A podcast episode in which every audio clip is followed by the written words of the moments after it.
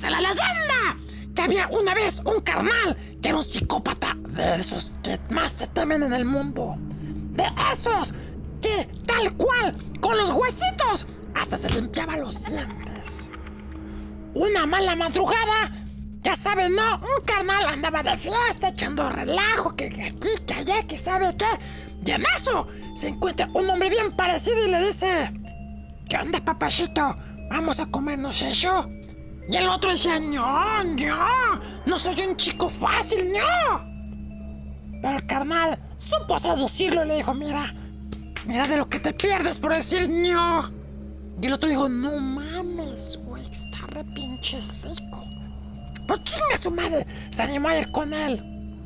Se fue a su casa, estuvieron echando unos drinks, acá ricotico, de repente el besito, el agasaje, y de pronto, sin más ni más, en un momento sojorrocote catas, le mete un vergazo.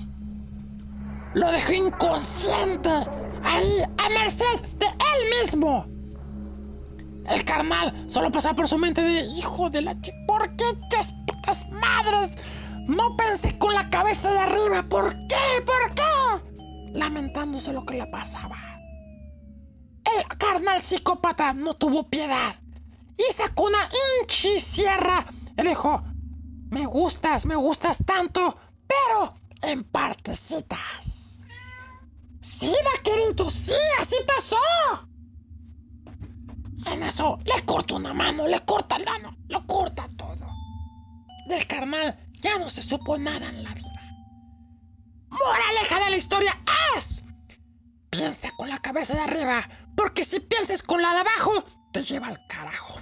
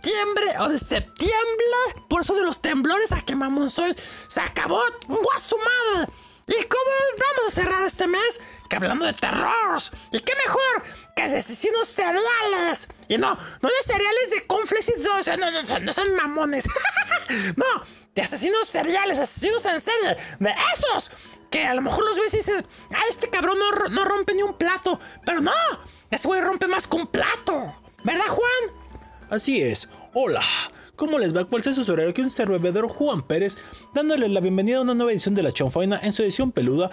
Y como bien dices, Marciano, será un programa de pronóstico reservado, hablando de estos tipos de personajes que son temibles, temerarios y que no le tienen miedo, pues yo creo que a nadie, ¡Adiosito! ni a él. Y hoy para hablar de este tema tenemos una invitada muy especial. Es encargada de una página, una plataforma llamada Horror Sapiens. Más adelante ella nos va a dar bien las plataformas. Vamos a comunicarnos y recibirla como se merece a, según me dice el productor, Suspiria. Así que Marciano, aplausos.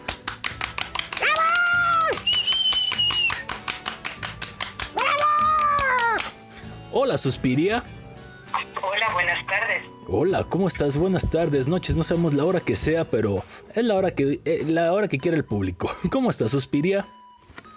Muy bien, ya lista para hablar acerca de todas estas cosas de los asesinos seriales, que la lista de cosas que contar da para 10 programas, ¿eh? Fácil, fácil.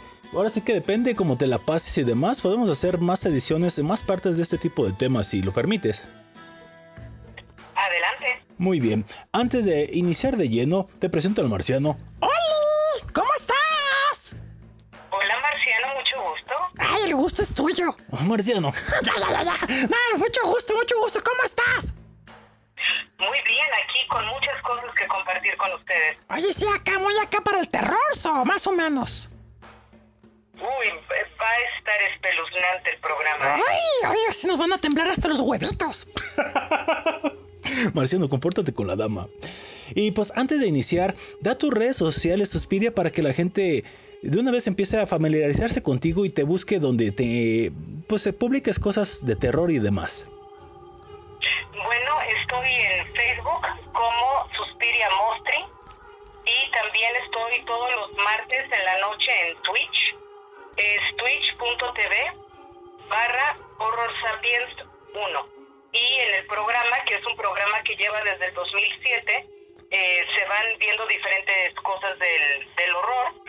Y también me pueden encontrar en YouTube Horror Sapiens con Suspiria. Horror Sapiens o Suspiria. Muy bien, muy bien. Y antes de entrar a los asesinos seriales, ¿esta es tu modalidad? O sea, ¿esto es lo que dominas el terror o tienes subgéneros?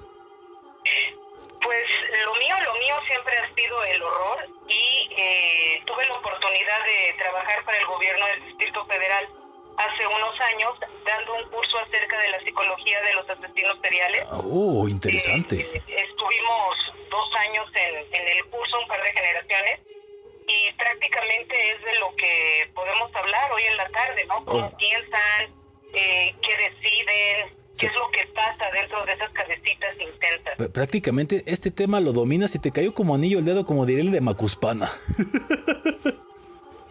Algo así, algo así. Pues muy bien, para debrayar menos y adentrarnos más, vamos a hacer una pequeña introducción a ti, con- junto contigo al público. ¿Qué es realmente la, la definición de un asesino serial, asesino en serie, Suspiria? Mucho desde los años 70 hasta acá, pero prácticamente es un asesino que tiene tres o más víctimas algún patrón específico, pero no siempre los patrones son iguales, el modo de asesinato no es igual, hay veces que los asesinos se van por cierto tipo de víctimas y van variando, van, por lo general van escalando, cada vez son más violentos en, en sus manifestaciones, pero usualmente es una persona que mata a tres o más personas de acuerdo a cierta compulsión específica que posee. Y destacan por obsesiones sexuales y las desmedidas intenciones de poder también, ¿verdad? Hay muchísimo. De esto que me comentas, pensaba yo hablarlo más adelante. Hay un libro de asesinos seriales de Colin Wilson en el que habla precisamente de todas estas cosas, ¿no? Los asesinos seriales que tienen que ver con los crímenes de sexo, como sería el caso de Jack el Destripador, eh, los que tienen estos síndromes del poder que necesitan cada vez más quebrar y quebrar a, a la víctima, el síndrome de Dr. Jekyll y Mr. Hyde, que son estos hombres que uno los ve y son gente dulce, trabaja en la iglesia, etcétera, y cuando les sale el lado oscuro es tremendo. Están también los asesinos que trabajan en pareja o en equipo. Están los que sienten el síndrome del emperador romano, que por ejemplo a Ted Bundy, ¿no? Que ya se siente por encima de todo y de todos. Eh, Eh, el que- y el- el los caníbales. En el caso de las mujeres también hay una clasificación muy particular. Hay mucho que decir. Oye, ¿y un asesino serial nace o se hace? Esa es una de las cosas que todavía no se han logrado descubrir del todo. Y me da mucho gusto que preguntes eso, Marciano. Ay, a ver, Hay varios tipos de situaciones que llevan a una persona que aparentemente es una persona común y corriente a desatar este impulso y convertirse en un asesino y en algunos casos en un asesino serial porque la pulsión del asesinato eh, es una pulsión que tiene una población mucho más grande de lo que queremos aceptar. Y hay casos, por ejemplo, en el caso de Marta Beck y, y Ramírez, que este, pues él recibe un golpe en la cabeza y a partir del golpe en la cabeza empieza a desarrollar una serie de conductas increíblemente violentas cuando antes había sido un hombre muy apacible. Ah, Eh, cabrón. hay otros que tienen algunas eh, reacciones químicas cerebrales que los llevan a, a estos frenesíes, a estos descontroles y así atacan. Entonces, sí hay una pulsión ahí, pero el hacerle caso o no a la pulsión y lo que decidan hacer con sus víctimas ya es un asunto completamente premeditado. De hecho, de eso es lo que habla el especialista Joel Norris cuando habla de las siete fases psicológicas del asesino serial. Cámara. Oye, yo había escuchado, a lo mejor tú que eres la experta nos puedes decir más. Va muy, a- muy de la mano a esto. Dicen que todos tenemos un asesino serial dentro.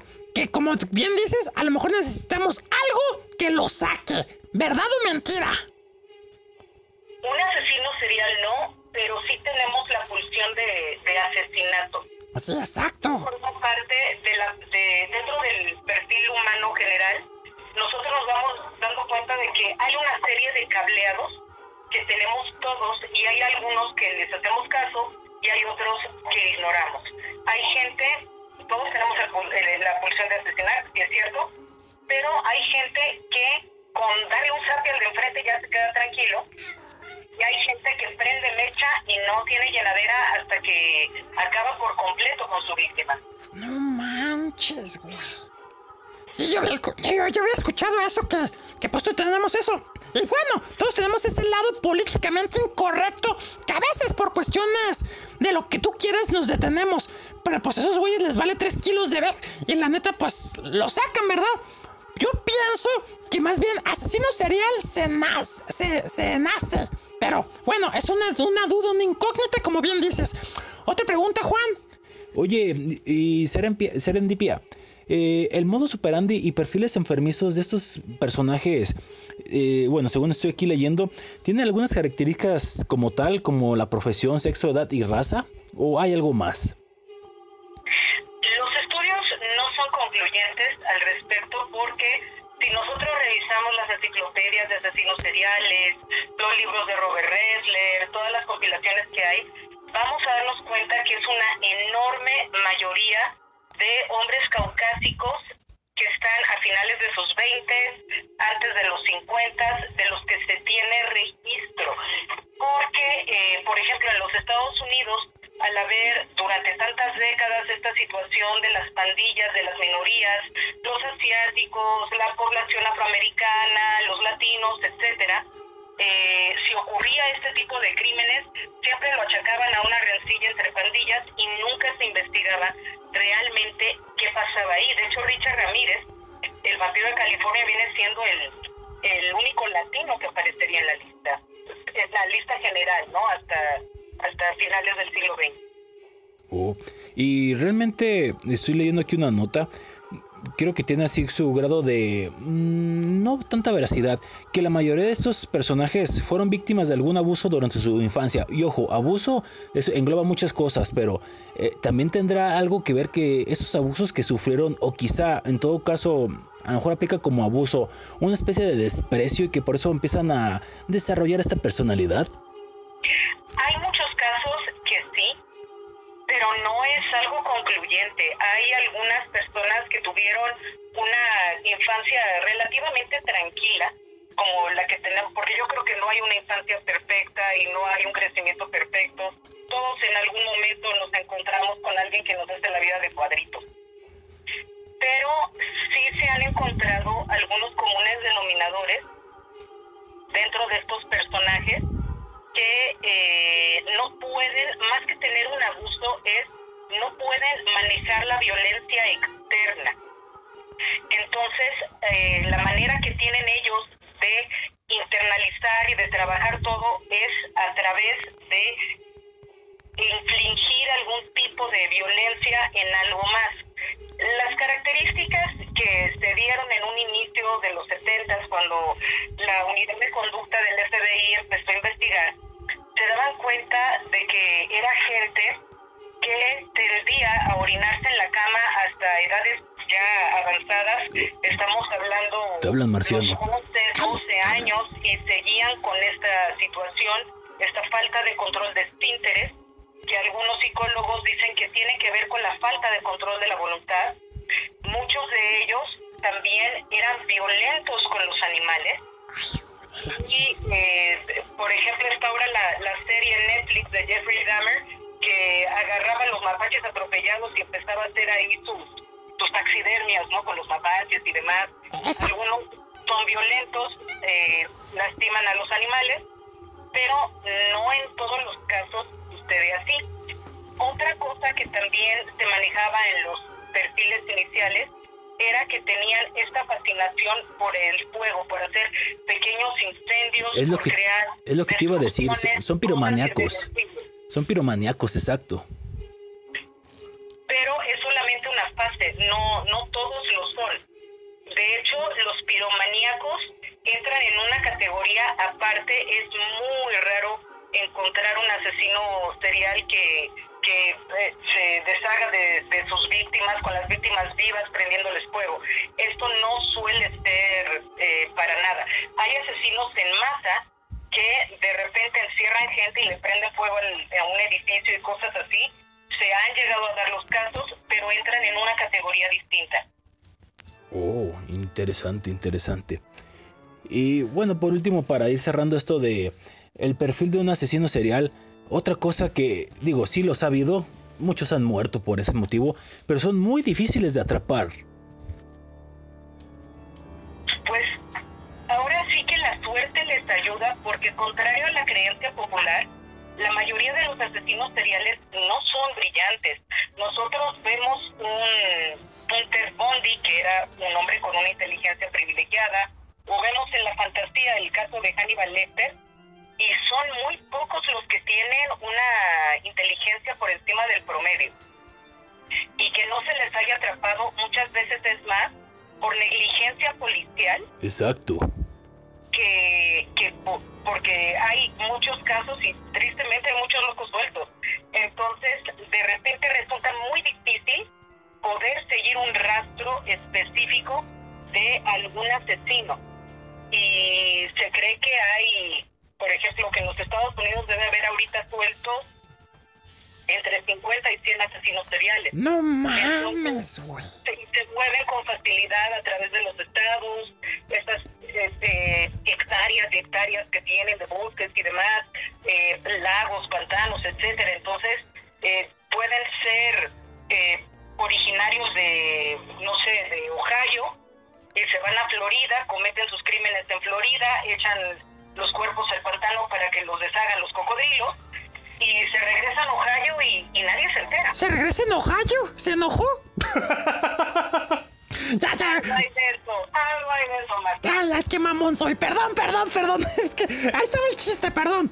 Fíjate que. No, yo agradezco tu humor, de verdad lo agradezco porque el tema es muy macabro, No, sí. muy explícito y realmente es un alivio y es un respiro cada que, que participas con, con esas observaciones. Con una pendejada. Eres muy amable, pero gracias. Fíjate que estoy leyendo aquí eh, lo que nos está apoyando, que nos mandó el productor, que la mayoría de sus cornales también son organizados y procuran no dejar cabos sueltos sobre sus actos. O bien suelen utilizar algunas distracciones para entretener a quienes lo investigan. Y aparte, como bien dices, la negligencia de las autoridades que se hacen de la vista gorda, que son racistas, que son unos hijos de puta y que la neta se la pasan por los huevos lo que, lo que realmente, ¿por qué? Por lo que he dicho, clasistas, homófobos, como sea. De hecho, hay dos tipos de, de asesinos en cuanto a la organización. Están los organizados eh, y los desorganizados. Pero para poderte explicar eso, me gustaría comentarte un poquito las siete fases psicológicas del asesino serial. El investigador Joel Norris, que creo que te va, te va a dar mucha luz en el tema marciano. Ah, pues bueno. Oye, y esos canales cuando se organizan dicen, y si nos organizamos, matamos todos. Marciano. ¿Qué pues? Yo pienso, no sé. ya, ya pues. A ver, danos luz, por favor. Hubo un caso en Inglaterra hace como 20 años que eran cinco asesinos seriales que coincidieron, se descubrieron y entre los cinco se, se encargaban de, hacían sus planes, iban matando un montón de personas a lo largo de su paso. Este, es un caso interesante. Oye, y dime que se mataron entre sí. No, Hijos de la chingada, ahora sí que perro no mata perro, bueno. Aquí, asesino no mata asesino, aquí no aplica, ¿verdad? no, aquí no aplica.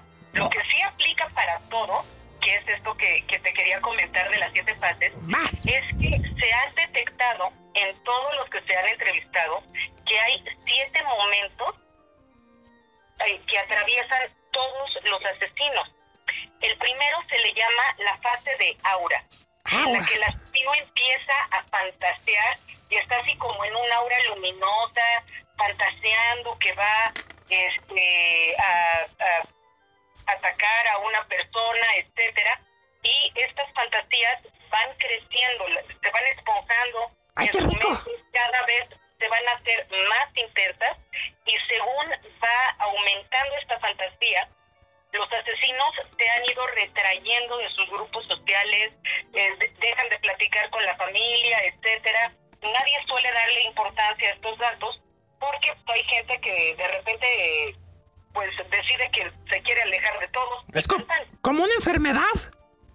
No, más que nada como cuando está uno de mal humor. O deprimido. Está fastidiado y no quiere ver a nadie y se pasa una rachita de, de un puñado de días que no quieres hablar con nadie ni saber nada de nada y andas todo huraño. Ah, sí. Y esa es la fase de aura. Eh, eso me pasa como cinco veces a la semana. Tendré más cuidado contigo, Marcial. Vamos a la segunda fase. La segunda fase es la fase de troleo. Y como el nombre lo indica, se dedican a buscar, a perseguir, ver a quién van a atacar. eh, buscan obviamente que sea un blanco lo más fácil posible. Y pues siguen a la víctima, empiezan a, a darse cuenta de cuáles son sus horarios, cuál será el momento más propicio para atacar a la persona, etcétera. La tercera parte es la de la seducción. Perdón, per- per- perdón, hay que regresarnos al segundo poquito. En ese segundo escaño que acabas de señalar, mucha gente tiene el error hoy en día con las redes sociales. Yo por eso ya las dejé en las redes sociales de postear dónde están todo el tiempo. Y es un errorzazo. ¿Por qué? Porque no parece un pinche psicópata que te esté siguiendo los pasos y estás dándole salto y seño de dónde estás. No, déjate un psicópata, un grupo de cacos que saben que tu casa está sola y te brincan. Oh, o de caca, si son morras. ay, ay, ay, ay, No tienes fin, Mariano, Marciano, qué barbaridad. Pues vamos con la tercera, ¿qué te parece? Vas. La fase de la seducción. La fase de la seducción es cuando conocen a las víctimas, empiezan a, a entablar ahí una relación, Ay, qué rico. de que los acompañen o de que les ayuden a cargar algún paquete. El paquete que de abajo. De alguna manera. Esa es la seducción. ¿El paquete de abajo? Ese viene después, ese viene después. ¡Ay, qué rico! ¡Sucios!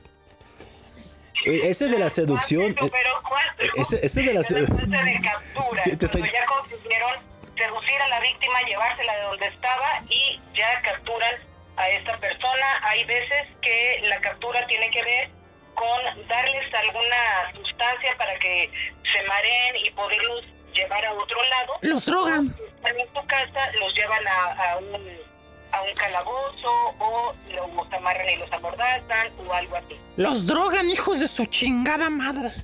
Uy. Pasa más de lo que te imaginas. Sí, me imagino. La siguiente fase, que es la 5, viene siendo la fase del asesinato, que es un- la fase en la que más variación se ha visto a lo largo de los estudios, porque usualmente cuando inician los asesinos, pues están inseguros, no saben qué puede hacer la víctima, no saben cómo reaccionar, no son muy hábiles con sus herramientas, entonces es la fase que más evoluciona. La sexta fase es, ya que está muerta la víctima, es llamada el tótem. Recordemos que el tótem es una figura sagrada y es por eso que muchos asesinos guardan un recuerdito, un- se le llama el souvenir, de sus víctimas. A veces es, no sé, a lo mejor trae una pulserita o su tarjeta de identificación. Una foto, Eh, un ojo, una chichi. Perdón. Exactamente. Una- No, no lo digas de broma. Sí, sí puede ser hasta el pene, el pene. Conservan partes de los cuerpos de las víctimas, muchos de ellos, sí. Y la séptima parte, después de que ya estuvieron recreando su, su crimen en su fantasía en el periodo de Totem, es que entran en una depresión, porque para este momento todas las endorfinas, todos los químicos que su cuerpo segregó en la aceleración del crimen, ya están en una especie de síndrome de abstinencia y entran en una depresión profunda que los, los pone bajos de pila un rato, pero después vuelve otra vez la fase del aura, empiezan a soñar, empiezan a, a fantasear, el troleo, la seducción, la captura, el asesinato, el tótem, la depresión, etcétera, etcétera. Hay algunos asesinos que tienen estos ciclos de, de una manera, ¿cómo decirlo?, muy ordenadita. O sea, cada tanto, tantas semanas o cuando hay luna, luna llena o así. Y hay otros que depende de cómo esté su, su frenesí, pueden atacar en periodos cortos o en periodos irregulares. Por eso era lo que decíamos de los asesinos organizados. El organizado sabe exactamente a quién va a atrapar, en qué momento, cómo va a ser su método de ejecución, con qué herramienta, cómo va a deshacerse del cuerpo, etcétera. Y los desorganizados, que muchas veces son asesinos de oportunidad, que dicen, ah, mira, va una persona caminando sola por la calle, eh, creo que puedo con ella, pues no se acuerdan dónde dejaron este el cuchillo o la cuerda o lo que sea, o, o se les cae la cartera en el lugar del crimen. Este, realmente no saben cómo, cómo manejarlo. En pocas palabras, son asesinos pendejos. Que se descontrolan. Son asesinos, son asesinos pendejos en pocas palabras. Lo que pasa es que la emoción realmente los sobrecoge y, y los lleva ¡Ah, caray! a otro nivel. ¡Ah, caray! ¿Quién se los sobrecoge? o sea, aparte les gusta que les metan la. ¡No, hombre, güey! Ya, Marciano, tranquilo. Oye, y por último, para terminar, porque nos alegramos en esta, en esta introducción, hay delincuentes que atrapan al público y que tienen sus grupos de fans, por increíble que suene. sí, ¿En serio? sí, hay muchísimos. Este, desde gente que no, que no, no entiende uno por qué la fascinación como viene siendo el caso de Charles Manson. Charles Manson, quien Ah, curiosamente un- nunca mató a nadie, Un culto, ¿verdad? recibía cerca de 7.000, 8.000 cartas a la semana. cárcel. No manches, güey. No, pues ese sí, era, sí le iba bien. Y creo que el productor nos puso a ver la serie de Dahmer que acabas de mencionar, que ese sí estuve viendo que hasta le mandaban dinero y sí, qué cosa tan, tan increíble. Y pues bueno, digo, hay locos y gustos para todo, pero creo que en estos casos sí es una exageración. es, una fijación también del, público, ¿no? De, de acercarse al, al monstruo, de tener algo que ver, este, es como eh, en la persona que siempre le anda rascando las barbas al tigre, ¿no? Ah, Eh, no te acerques a mi perro que es muy bravo. Ay, qué lindo perrito, te va a morder, pues. O sea, te acabo de decir que no te acerques al perro y ahí vas, ¿no? sí, todos que pendejos. gusta esta cosa de la, de la emoción y de estar ahí eh, buscando el peligro. ¿Y cómo? Por eso buscan estas conexiones, los hace sentirse especiales. Este, hay gente que le atraen los tipos violentos, muchos eh, asesinos que han recibido propuestas de matrimonio en la cárcel también. Válgame, no, hombre, si para todo hay pinche gente loca.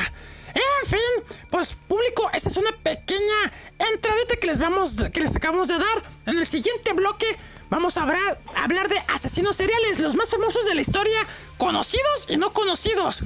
Que, que hijo de la chingada, está cabrón. Vamos al al corte. ¿Te gusta el rock and roll, Serendipia? Me encanta. Bueno, pues como todos escuchamos, iniciamos con Drawing Pool con la canción Let the Bodies in the Floor. Y ahora vamos con Imagine Dragons con la canción Bones. Que sí, a veces es el único que, que- que- que queda de las víctimas, los puros huesos. Y a veces ni eso, ¿verdad? Porque los hacen cenizas. Así es. Corte y regresamos a la chanfaina peluda. Hoy, a ver, ¿es serendipia o serendip- serendipia? Serendipia, ¿verdad? No, es Suspiria, como Ah. la película de Darío Argento. Suspiratan, pendejos. Regresamos. No, yo no me ofendo, ¿eh? No tengo ningún problema. Yo sí me ofendo solo acá, tan pendejo estoy. Corte, regresamos a la chanfaina peluda. Ay, güey, te digo. Che, productor. Gimme, gimme, gimme some time to think. I'm in the bathroom looking at me. Facing the mirror is all I need. Wait until the Reaper takes my life. Never gonna get me out alive. I will live a thousand million lives. My patience is waning. Is this entertaining?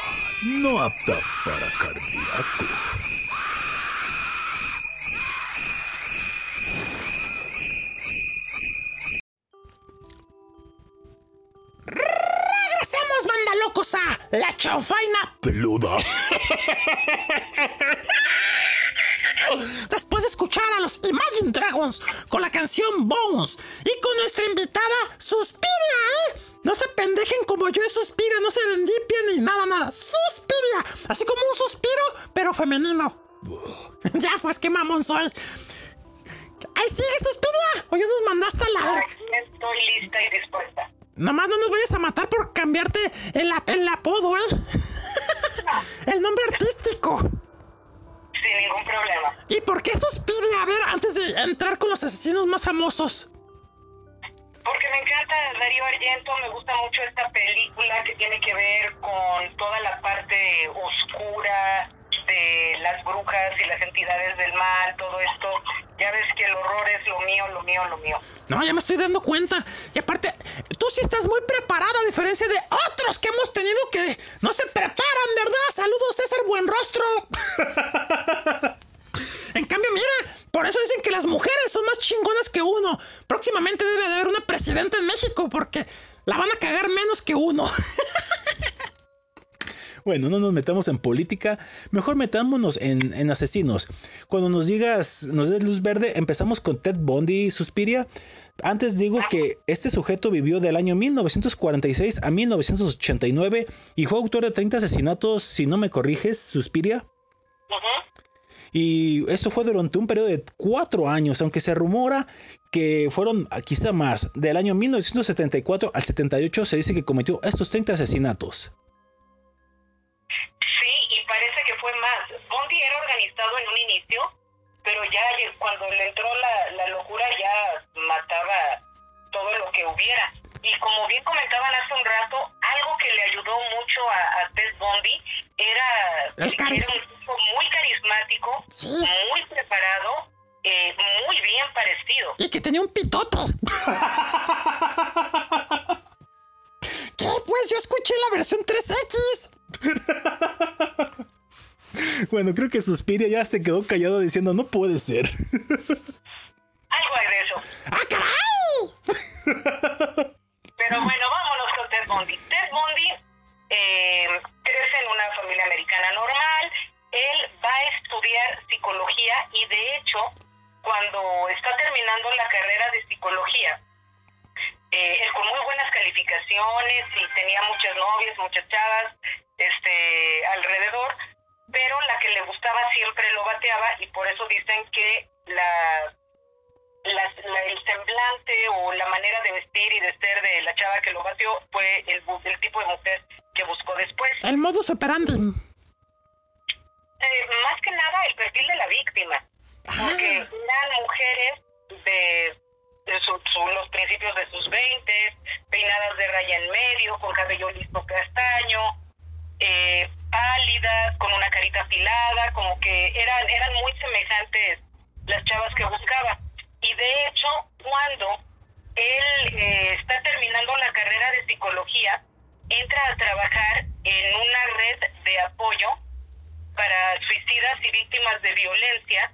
Entonces tú imagínate que le estás contando a Ted Bundy, es que tuve un día horrible y tengo ganas de hacerme no sé cuántas tonterías y no sé qué. Y Ted Bundy del otro lado del teléfono escuchando todas las confesiones de esta población tan sensible. De hecho, él trabajaba también ahí con una reportera de crimen muy famosa que tiene muchos libros muy recomendables donde explica los casos y muy profesional. Ella se llama Anne Rule, se escribe Rule el apellido, y trabajó con ella y cuando ella se da cuenta de que Bondi era el asesino serial que habían estado buscando, que Bondi fue consultado para la investigación de su propio caso, que dice, pero ¿cómo es posible? No no? Este hombre tan empático, tan inteligente, tan bien parecido, este, nos vio la cara a todos olímpicamente.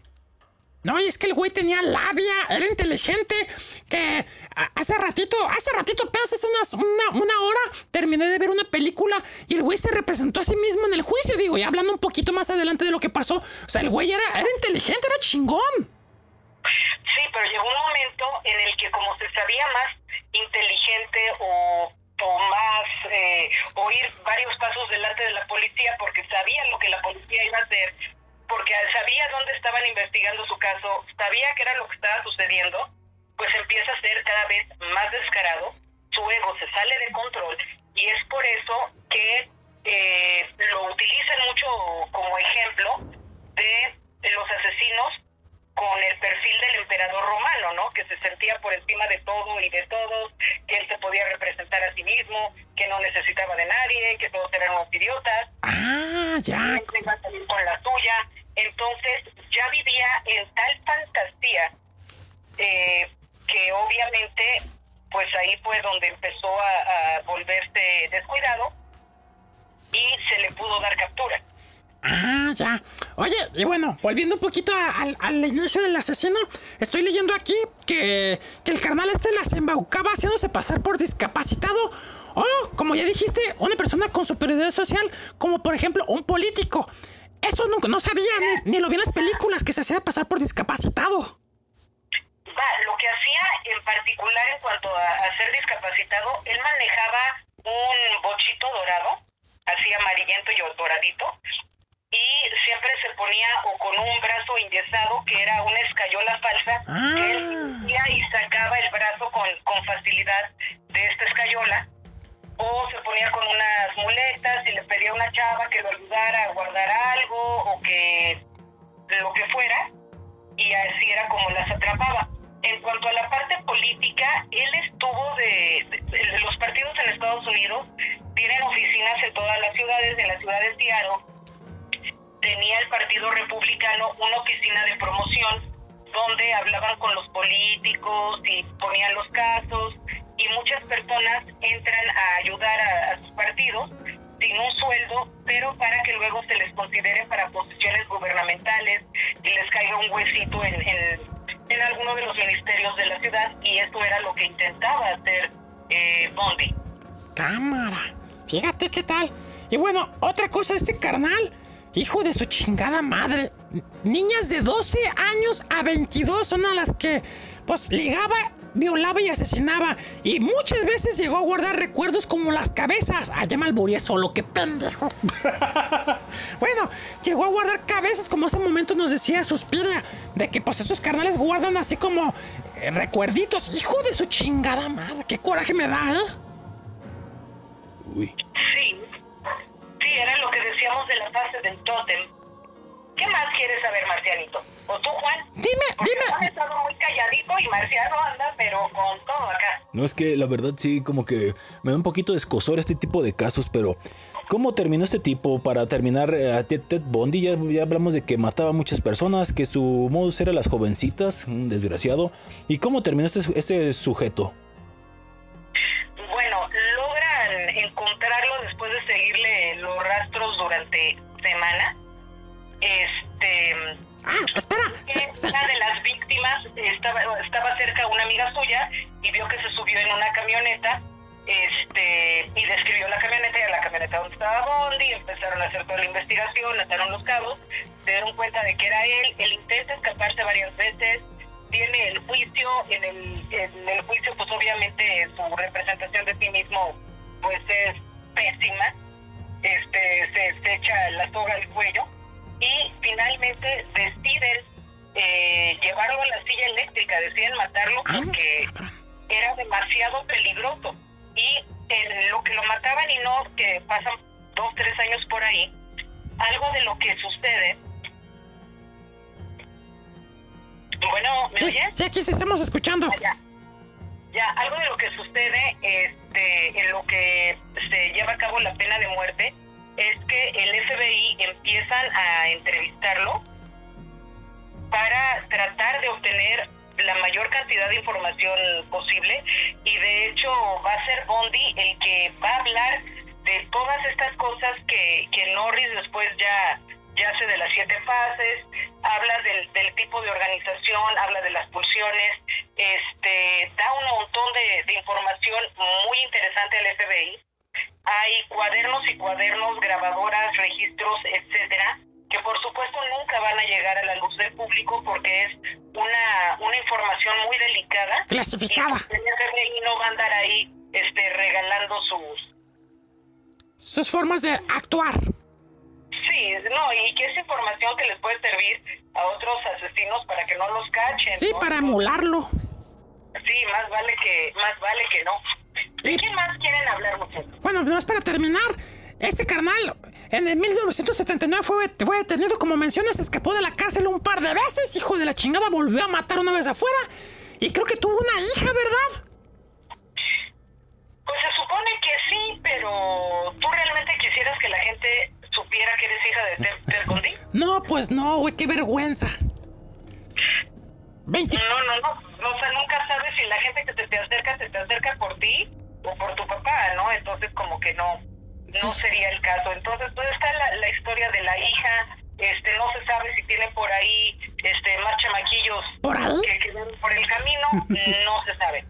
Pues bueno, este carnal, 24 de enero del 89, a los 42 años, lo rostizaron, hijo de su chingada madre. Vamos con el siguiente, Juan. ¿Qué te parece si ahora hablamos de John Wayne Gacy? Ok, John Wayne Gacy, este eh, personaje era genial. Eh, Un payaso. Te voy a decir en qué aspecto. Era un payaso, ¿no? Era un, pa- es que ahora voy con lo del payaso. Ah, vas, me callo. Una de estas personalidades dobles que en- él era un hombre dedicado a la construcción, le iba medianamente bien. Este, él era homosexual, pero obviamente en la comunidad en la que crece Gacy, pues él no puede eh, decir su verdad, ¿no? Entonces trabaja en la construcción, se encargaba de reclutar eh, albañiles o, o muchachos de preparatoria que buscaban un, un trabajo de verano, algo para sacar algo de dinero, y ellos eran los, los chavos a los que iba a atacar. Él eh, se vestía como el payaso Bobo para hacer funciones de, de caridad, iba a los orfanatos, Ojo, ojo, el este, en las recolectas de la iglesia, a todas partes se disfrazaba y hacía su, su show de payaso. Y eh, los chavos que va matando, luego les dice que, que vayan a su casa porque les va a dar un trabajito, este, pero que no quiere que se enteren los otros albañiles para que no, pues para que no... No se pongan celosos. haber ahí envidias, ni por qué él y a mí no, etcétera. Entonces los chavos iban a su casa, en su casa les daba una bebida, eh, usualmente les daba un refresco de cola, en el refresco... ¡Ah, caray! ¿Un refresco por la cola? No, no, no, un refresco de cola, de Coca-Cola. No, eso, eso, eh, lo que hacía con los muchachos después eh, ya es lo que tú acabas de anticipar, pero esa es otra otra historia. Entonces sí había un, un crimen sexual después de que los había drogado y para que no lo fueran a delatar, después de, de haber satisfecho sus bajas pasiones, eh, los enterraba en su jardín, tenía un jardín en la parte de atrás de su casa y encontraron de ahí muchísimos restos. Ahora, John Wayne Gacy también dibujaba cuadros. Y luego agarraba sus óleos, los pintaba y demás. Si ustedes buscan el arte de John Wayne Gacy, se van a dar cuenta que, que no era un artista privilegiado. El tipo era completamente amateur. Y sus cuadros son bastante feos. Dato curiosísimo a que no adivinan quién es uno de los principales eh, coleccionistas del arte de John Wayne Gacy. ¿Es alguien? ¿Es un político? No, es un actor querido y conocido. No manches, Leonardo DiCaprio. No, Eh, ¿Será... ¿Quién será? ¿Quién será? ¿Nico- ¿Michael Douglas? no, Brad Pittito, Tom Cruise. No. Ah, ya me doy, Les voy a dar una pista, les voy a dar una pista. Es muy famoso por unas películas que hacía para la compañía del ratoncito en las que salía de pirata. ¡No manches! El joven manos de tijera, digo, Jack Sparrow, digo. Uno de manos de tijera, Johnny Depp es uno de los coleccionistas ese, Juan- de Juan- la obra de John Wayne Gacy. No manches, güey. Eso no, eh, eso no lo vi venir. Así me decías No, anoche. nadie lo vimos venir. Así me decían anoche. Cuando se supo, fue así como, ¿pero cómo? ¿Pero cómo es posible, no? Yo ni idea que se ve tan buena onda, pues sí, también tiene un lado bien oscuro. No, sí, me imagino, es el culo. Shh. Por ¿Qué favor. más quieres platicar, chamaco? Oye, nomás para terminar, este sujeto nació en 1942, falleció en el 94. Eh, varios casos de, como dices tú, contra chicos, era homosexual. 33 jóvenes de entre 14 y 21 años mató, entre mendigos, autoestopistas, gigolos y jóvenes del lugar. Y pues bueno, Gacy confesó el asesinato diciéndole a la policía, y este el colega fue ejecutado el 10 de mayo del 94 a los 52 años. ¿Qué fue? ¿Inyección letal? Por inyección. Oh, inyección letal. Y pues, Sus últimas palabras también muy famosas. ¿cuáles? You may kiss my ass. Ah, caray. Fue, fue, proposición. fueron sus últimas palabras. No fue proposición, ¿verdad? No, no, era, era su, su lema. Ah, perdón, dije, ay, qué aventada. Sí, hay, hay muchas cosas por ahí, este, ¿Por ahí? espeluznantes acerca de, de John Wayne Gacy.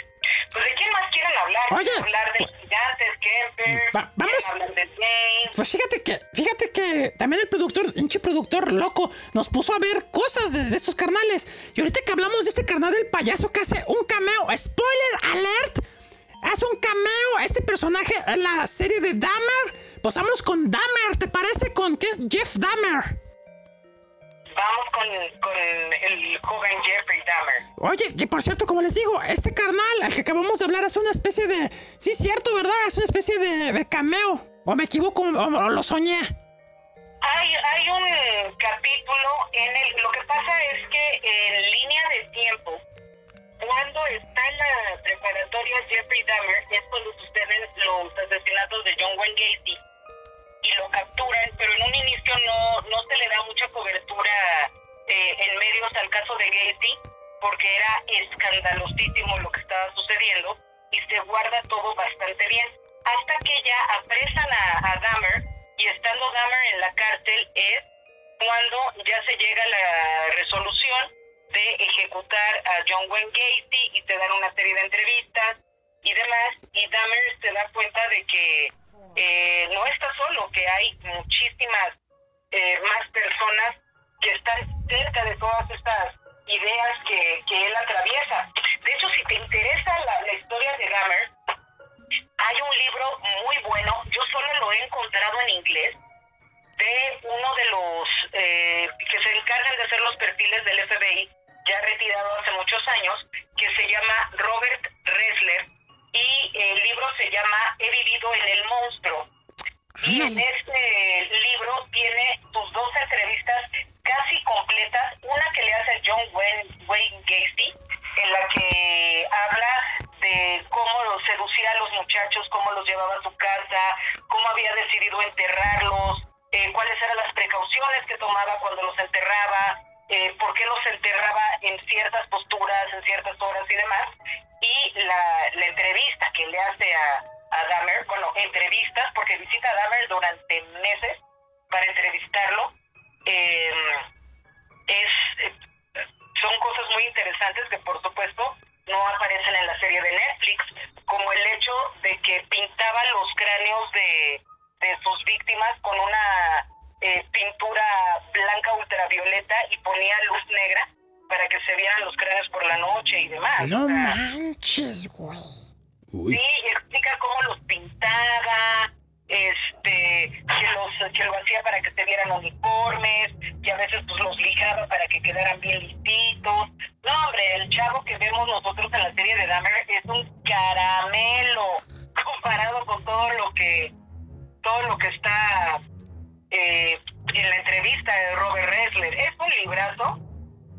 Y, y sí le da a uno un- una mirada muy muy particular de, de estos asesinos. Pues muy bien, Empe- vamos, ya, ya empezamos hablando un poco. Jeffrey Dahmer, de, que nació del año 1960 y falleció en el 94, también conocido como el carnicero de Milwaukee, sí. Y el cual asesinó puras víctimas varones, o sea, también era homosexual al parecer. Y pues se decía que los ofrecía dinero a cambio de hacerles fotografías, mantener relaciones sexuales o ver pornografía con ellos, pero después los asesinaba y hacía cosas muy grotescas con ellos, incluso hasta comérselos, válgame Dios. Sí, to- todo el, ritual de, Jeffrey Dahmer es, es muy, muy eh, particular. Sí iba buscando muchachos, sobre todo muchachos que, que no fueran a, a, rajar o a, o a decir algo de él. Y a, a uno le, le ofreció comprarle unos tenis, a otros tantos los drogaba en, en casas de citas o en bares o los llevaba a su casa y demás. Y sí era todo un proceso, pero hay que tener en cuenta algo bien importante de Jeffrey Dahmer que lo hace destacar de entre todos los, los asesinos, por lo menos del siglo XX, y es que él en algún momento se puso a leer acerca de los zombies. Que los zombies sí existen, no sé si ustedes sabían eso. Sea huevo. Yo no sabía. Los zombies. Sí, hay. Es que, de hecho, hasta los nazis. Déjenme les explico, porque esto de los zombies es... No me gustan mucho los zombies, pero esta historia es muy buena. A ver. En el Caribe, muchas poblaciones negras que practican vudú y otras eh, religiones traídas de África que se han ido transformando, tenían la creencia de que era posible someter a una persona a través de una serie de embrujos en los cuales también les daban una serie de sustancias que lo que hacían era inhibir el área del cerebro que tiene que ver con la voluntad. Y si alguien no tiene voluntad, no le queda otra más que obedecer. Igual que aquí el toloache, que tiene una serie de, de características similares a los narcóticos que ocupaban en las islas del Caribe, que también te puede un poco zombificar, y ya que tenías una persona sin voluntad, esta persona te obedecía en todo.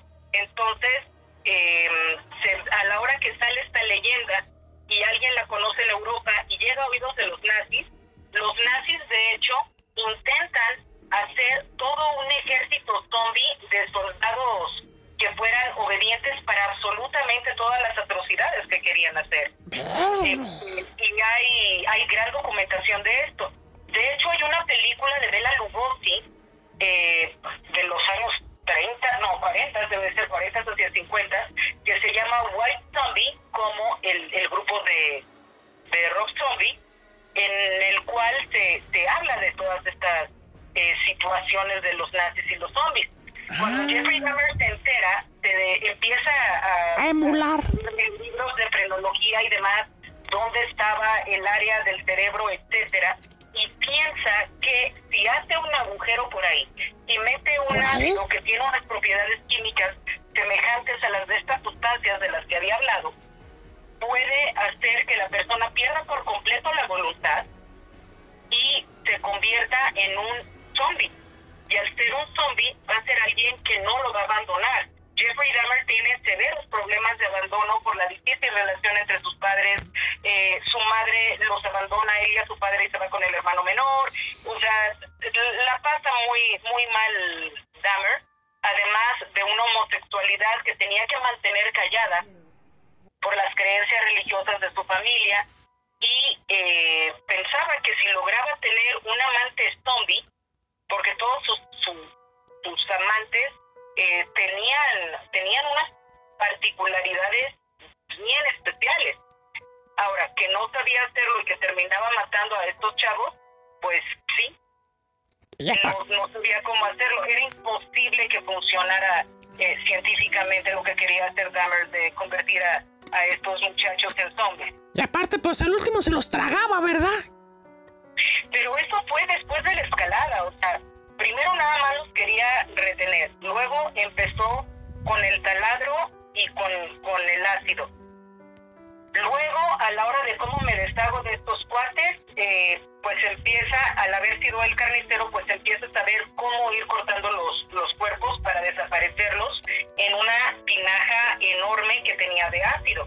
Que es una de las preguntas que le hace Robert Ressler, que, que dice, pero ¿por qué los cortabas en tantas partes tan pequeñas cuando la tinaja de ácido podían caer, caber completos y Dahmer decía es que era más rápido disolver los cuerpos de esa manera, ¿no? Y empieza a darle una serie de detalles a Wessler que no les voy a, se los voy a ahorrar porque son bastante espeluznantes Sí. de cómo, cómo lo iba haciendo. Y cuando ya por ahí de la sexta, séptima víctima comienza él a alimentarse de los cadáveres, él lo ve como una especie de comunión, que si yo me lo como va a formar parte de mí y nunca me va a abandonar y siempre va a estar junto conmigo. Entonces, esta locura que va a manejar Jeffrey Dahmer de, de lo que él espera y de lo que él busca en sus víctimas y a través de los rituales va por ahí. Ah, caray. Por supuesto, conservar todos los cráneos porque tenía, tenía una, una concepción bastante extraña del satanismo eh, que trataba de alguna manera de, justificarse con el satanismo, pero realmente no era no era una práctica en sí, no era era más una búsqueda de, de fe, de algo en que creer. Uy, qué terrible. Y pues bueno, para terminar este, este, este caso, para a corte, pues sí, está el colega, lo, después de que algo que le salió mal, lo terminaron arrestando, fue a juicio, resultó culpable y curiosamente em- empezó a, creer en la religión, se bautizó en la cárcel y curiosamente al poco tiempo tuvo un altercado con otro preso al cual lo asesinó. Eso, eso es a, a grandes rasgos lo que sucedió. Eh, mucha gente dice que estaba que estaba fingiendo lo de su cambio a la fe y creer en Dios y todo el rollo.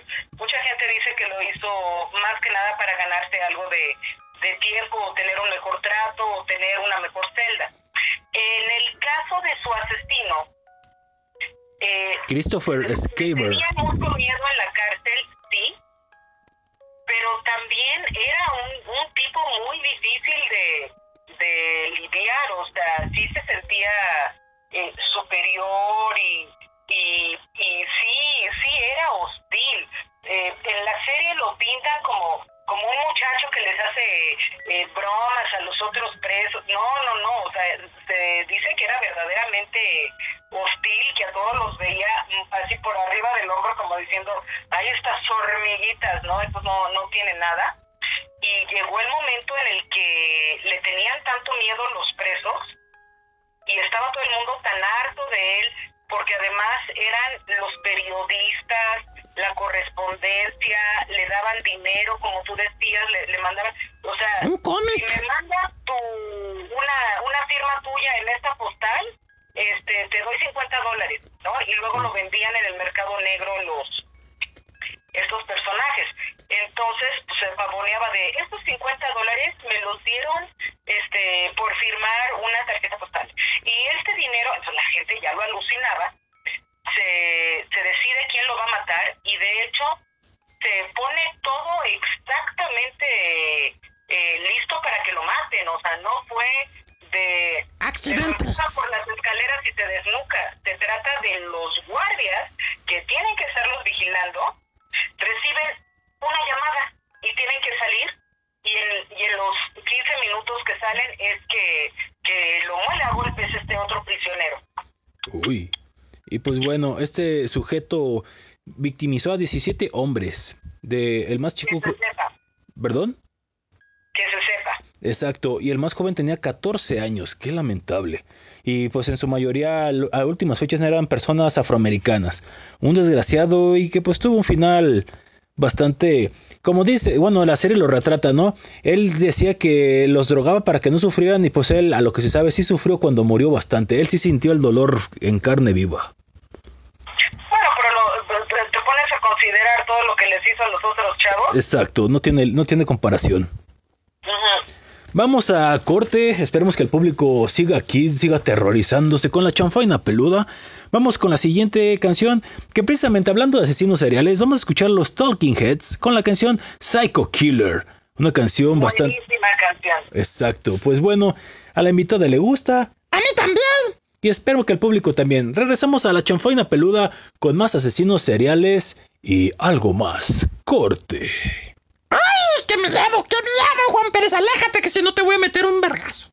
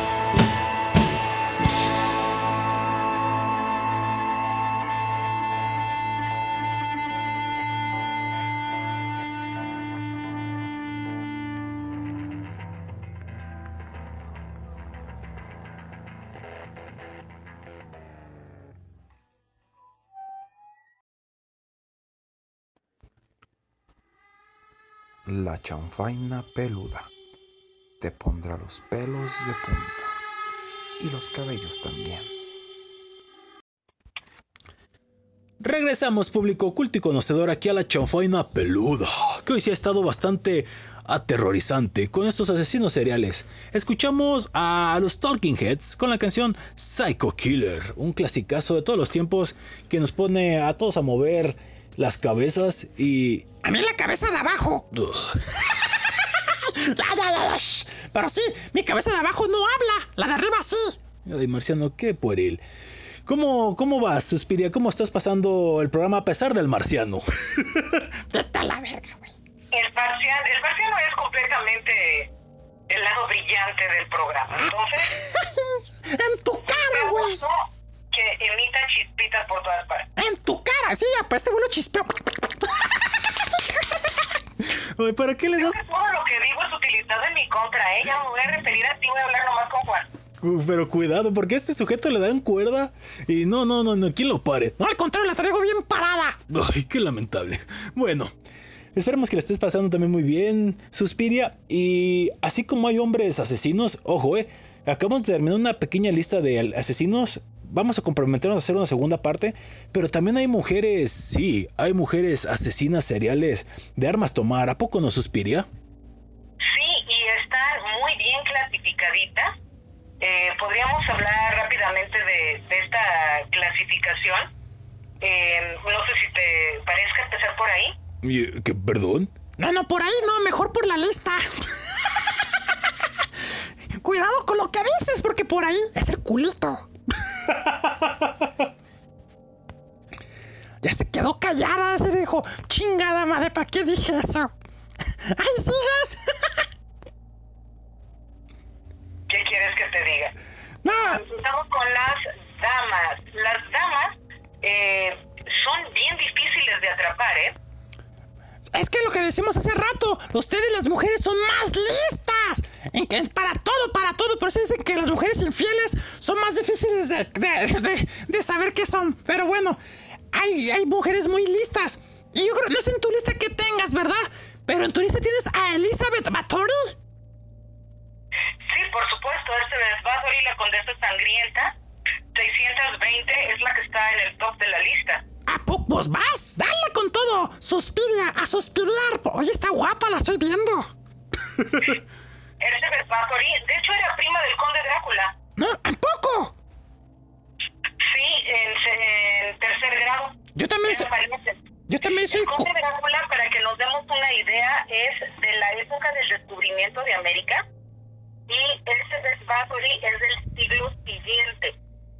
O sea, del 1500. siglo XV es del conde Drácula y Elizabeth es del siglo XVI.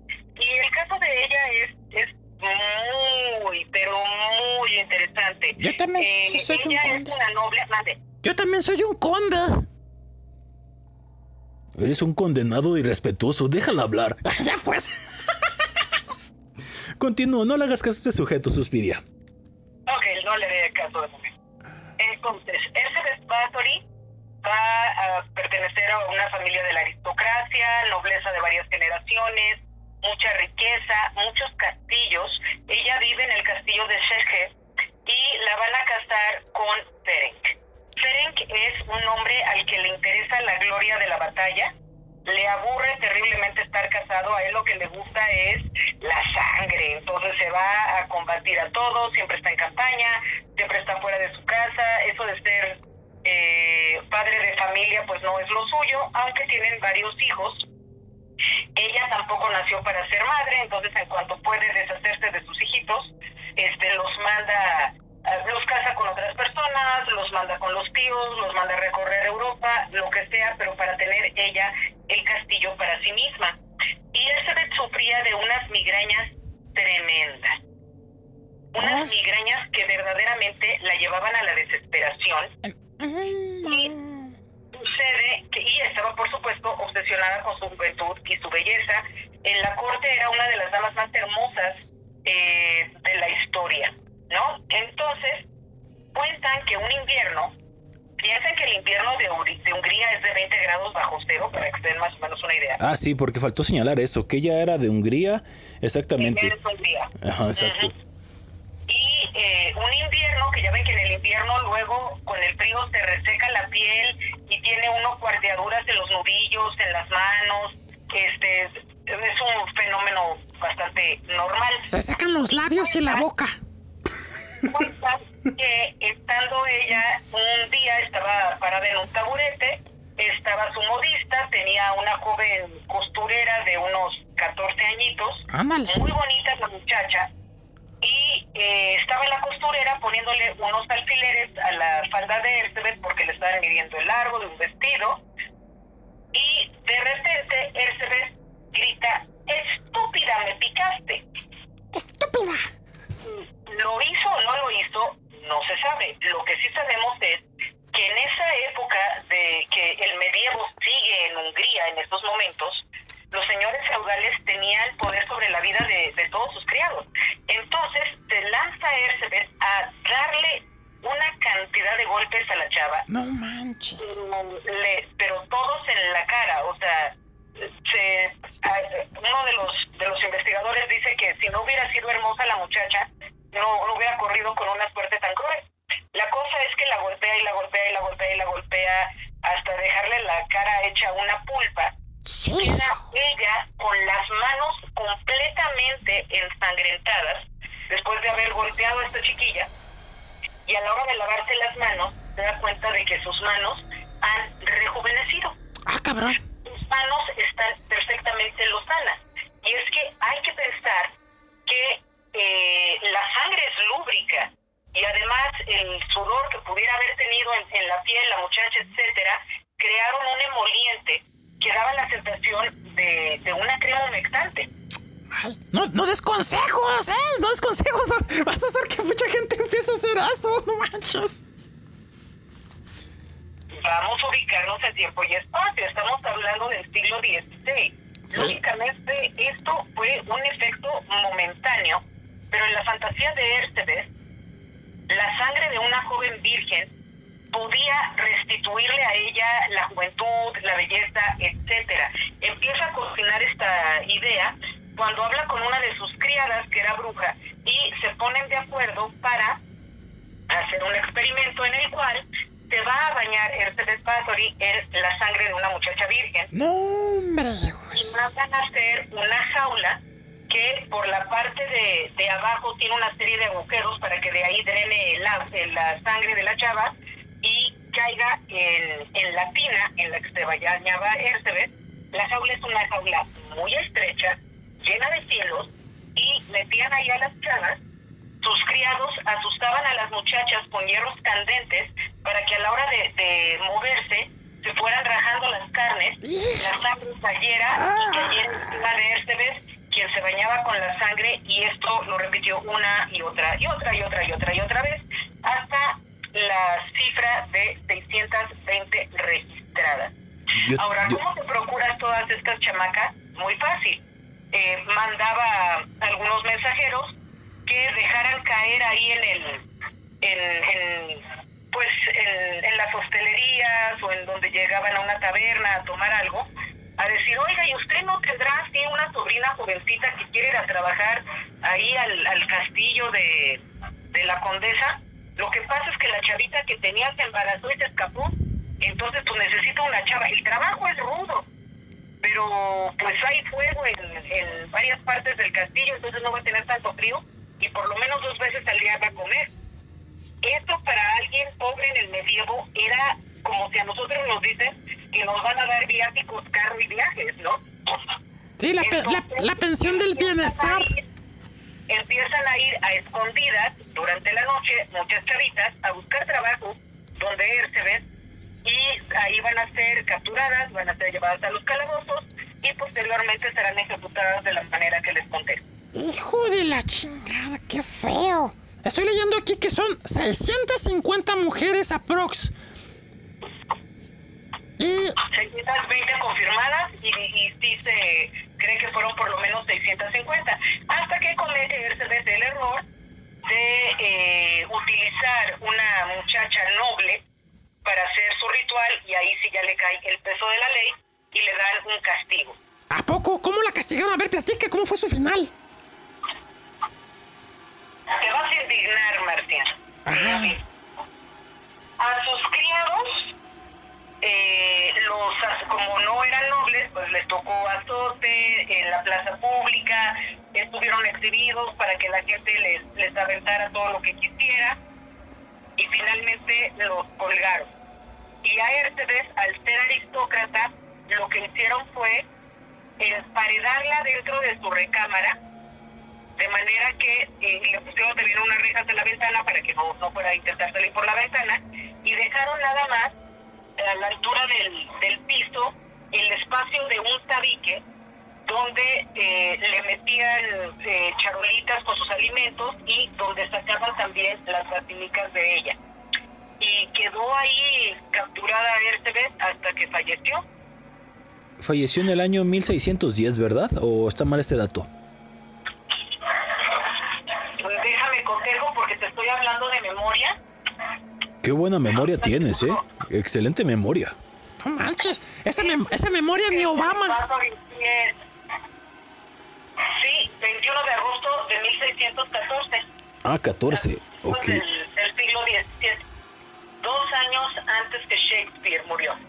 Qué, qué, qué, qué, qué macabra, ¿eh? Qué macabra. Para que vean, bombones y alcolegas. También hay damas malas y, y terribles. Sí, Elizabeth Bathory es la primera de la lista que... A ver cuántos nos alcanzamos a decir. Siguiente en la lista, por favor. Si es en la lista, pues tú tienes la lista o la tengo yo o cómo funcionamos. Bueno, es que no sé, no sé si tengas la misma, pero tienes a Aileen Wuornos. Ah, sí, cómo no, Eileen Wuornos. Ella pertenece a una de las categorías, porque las categorías de las damas prácticamente son cinco. Las viudas negras, o sea, las que matan a los maridos una vez que les firman el, eh, eh, ahora sí que la lana. no manches. Están las que se llaman los ángeles de la muerte, que son estas mujeres que usualmente trabajan como eh, asistentas eh, geriátricos o enfermeras en unidades de niños y cuando ven muy grave un niñito lo, lo matan para que no siga sufriendo, entonces sienten que están ayudando a quitarle el sufrimiento a las personas, son los ángeles de la muerte. Luego están las vengadoras, que es por lo que me hiciste tú y tu familia, entonces yo voy y voy a, a descabecharme a la gente que ustedes aman para que ustedes vivan y sufran, pero sufran la muerte de los que amaron, que son, son posiblemente las más listas, estas vengadoras, porque nunca dan con ellas. Ándale. Están obviamente las que asesinan eh, por asuntos de dinero y están las asesinas sexuales. Aileen Wuornos está entre las asesinas de dinero y las asesinas sexuales por lo siguiente. Hay una película, de hecho, muy, muy bien armada de su caso. Monster. Se llama Monster con Charlize Theron y Cristina Ricci. Buenísima. Ahí se encuentra. Es una gran película. Creo que lograron capturar muy bien toda la complejidad del personaje. Porque mucha gente tiende a pensar que Aileen Wuornos pues nada más era una prostituta ardida que cuando no tenía ganas de, de chambear con su cliente, pues lo mataba y le robaba la lana. De chambear con su cliente. De coger. A ver, compórtate, marciano. Perdón. Pues era su chamba, pues. O sea, ¿qué quieres que te diga? No, pues sí, tal cual. Qué rico. No, pero sí, sí, o sea, como bien dices, o ella también tenía ahí algunas cuestiones que nos vas a platicar a continuación. Sí, eh, por un lado también eh, ella ella sí sufrió mucho abuso desde bien chavita, eh, por su misma profesión de prostituta, pues era constantemente golpeada, violada, este, tanto eh, por un hombre como por grupos, como objetos, o sea, sí le fue fatal, traía mucha ira contenida. Y tenía también una parte muy sensible en la cual ella quería encontrar el amor. Y ella quería encontrar algo que la hiciera sentir que valía la pena, que no era un desecho de la naturaleza, sino que era un ser humano que valía la pena. Entonces tenía esta búsqueda eh, total por el amor, en, en- era capaz de lo que fuera por, por la chava que amara y eh, llega un momento en el que se da cuenta que está atrapada sin salida en, en, en un ciclo muy difícil y empieza ella a, a asesinar porque se da cuenta de que no va a poder salir. Esto es como una especie de círculo. En un inicio, el primer asesinato fue un... ¿Qué coraje me da? Me- y, y de coraje va y, y sale. Y este, esta adrenalina que le entra, esta, esta situación de, de haberse hecho ella justicia a sí misma por primera vez, por primera vez haber ella tomado cartas en el asunto y pone- pon- puesto un alto en, el abusador que era este este cliente eh, aunque ella sigue prostituyéndose y no mata a todos los chavos este que llegan con ella cuando alguno de ellos le detona esta sensación de vulnerabilidad el deseo de venganza, el deseo de, de acabar con, con esta situación, la sobrecoge y va contra la víctima. Ahora, el tipo de, de asesinato de Aileen Wuornos no, no tenía todo el, el detalle este que tenía Dahmer, por ejemplo. Les disparaba, ¿no? Sí, y es que eso también es muy importante. Tenemos que, que considerar que el tipo de arma que utilizan los asesinos es clave para poder determinar qué tipo de asesino es y cuáles son sus motivos detrás. Por ejemplo, un asesino que usa una pistola es alguien que quiere acabar las cosas ya. Rápido, O sea, rápido. Quiero acabar ya, lo quiero quitar, no lo hago porque me dé placer esta situación, sino porque quiero tener un momento de poder en el cual yo tenga el control y tenga cierto tipo de paz. El área hacia donde dispara el asesino también va a ser muy importante a la hora de determinar los perfiles psicológicos. Eh, si dispara al corazón, pues tiene que ver con la pasión. Si dispara hacia las tripas, pues es un sentimiento visceral, ¿no? Es un sentimiento de, de arrebato. Si dispara a la cabeza es porque ha sentido un juicio muy fuerte de parte de la sociedad que la rodea. ¿Se dispara, se dispara los huevos? Es venganza sexual. Ah, ah, bueno. No, no fue muy buena pregunta, aunque no lo creas. ¿Y, y si, dis- No, like. y si dispara entre las nalgas? Ah, ojo, eso solamente sucede después de, de haber ocurrido una violación hacia la víctima. Ah, cámara. Se le viola con la pistola y se le dispara. Creo que estoy siendo demasiado gráfico. Sí, bastante, pero no, la, la idea es esa, así se entiende. Eh, hay documentado que mató a siete hombres, ¿verdad? ¿O son más? Son los que están documentados y eh, se ha dejado bastante eh, en paz el, el caso. Se le ha investigado más que nada por todo, todo, todo lo que hay detrás, ¿no? El estar en las carreteras, la profesión que tenía, el modus operandi, todas estas cosas, porque realmente disparaba por, por un puñito de dólares, o sea, no, no era que pueda ella tener una gran ganancia económica con, con, con el delito, ¿no? Era, era por otro motivo. Sí, a huevo.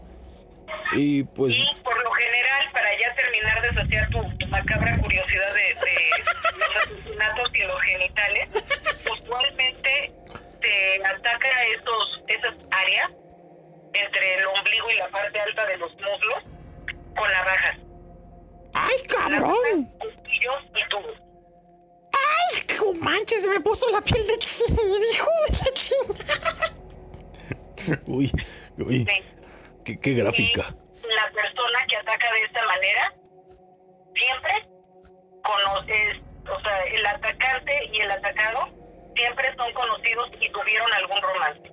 Así que si anda usted, querido marciano, haciendo cosas que no debe de hacer, vaya pensando cómo se congracia con todas las damas, no sé que entre ellas haya alguna que le tenga guardado un Un, un asesinato. No, mejor, mejor cambiemos de asesina, güey. Qué lamentable. Bueno, nomás para terminar, ella falleció el 9 de octubre del 2002 tras una inyección letal. Sí. Entonces, pues ahí, ahí quedó. Y en el 2003 se estrenó la película que bien mencionabas, así que un año después. Vaya, vaya, todo un personaje. Esta dama, repetimos el nombre, Aileen Wuornos. Y bueno, nos queda poco tiempo. Nos quedan tres aquí en la lista. ¿Cuál quieres? Eh, la, bueno, yo tengo Lady Barbazul, tengo a Nani 2, la abuela risueña. Órale, este me interesa. ¿Te, te, te, te parece? De la abuela risueña no tengo nada preparado, no, no tengo nada cerca. ¿Quién más tienes? Ah, bueno, entonces, a ver, ¿quién más tenemos aquí? Bueno, ya decía la Lady, Lady Azul. Judy Buenano, la viuda negra. Todos estos asesinos por ahí, sueltitos. Y también. asesinatos sueltos que digan. Es, es buena. Pero ¿sabes de quién nunca hablan? ¿De, es algo que me llama muchísimo la atención. ¿De quién? De Agripina, que era la asesina serial por excelencia del Imperio Romano. Esta chava tenía venenos y tenía contenedores de venenos. De hecho, ella se le atribuyen estos anillos este, que tienen una compuertita donde tienen el, el liquidito y demás.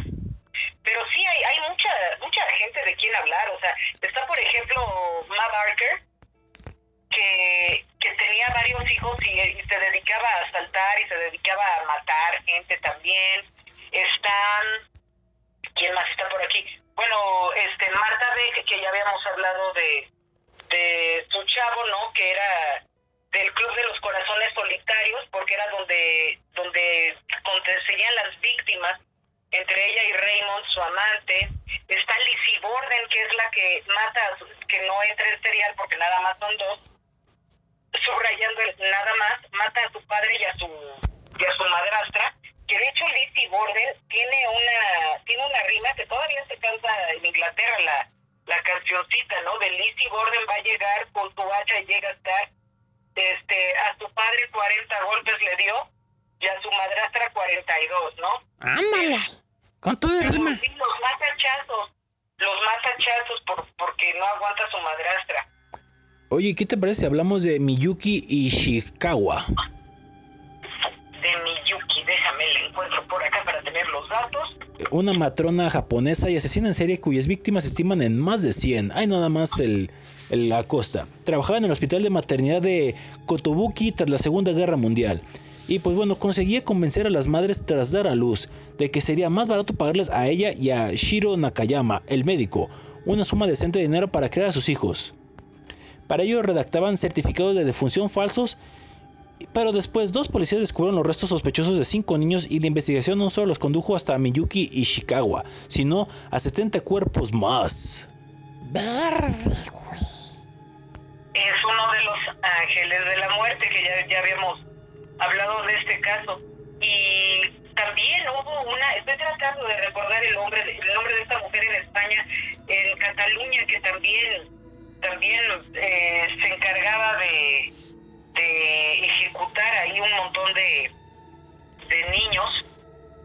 Eh, eh, Esta, Pero sí, eh. usualmente lo que hacen es eh, Los Ángeles de, la Muerte.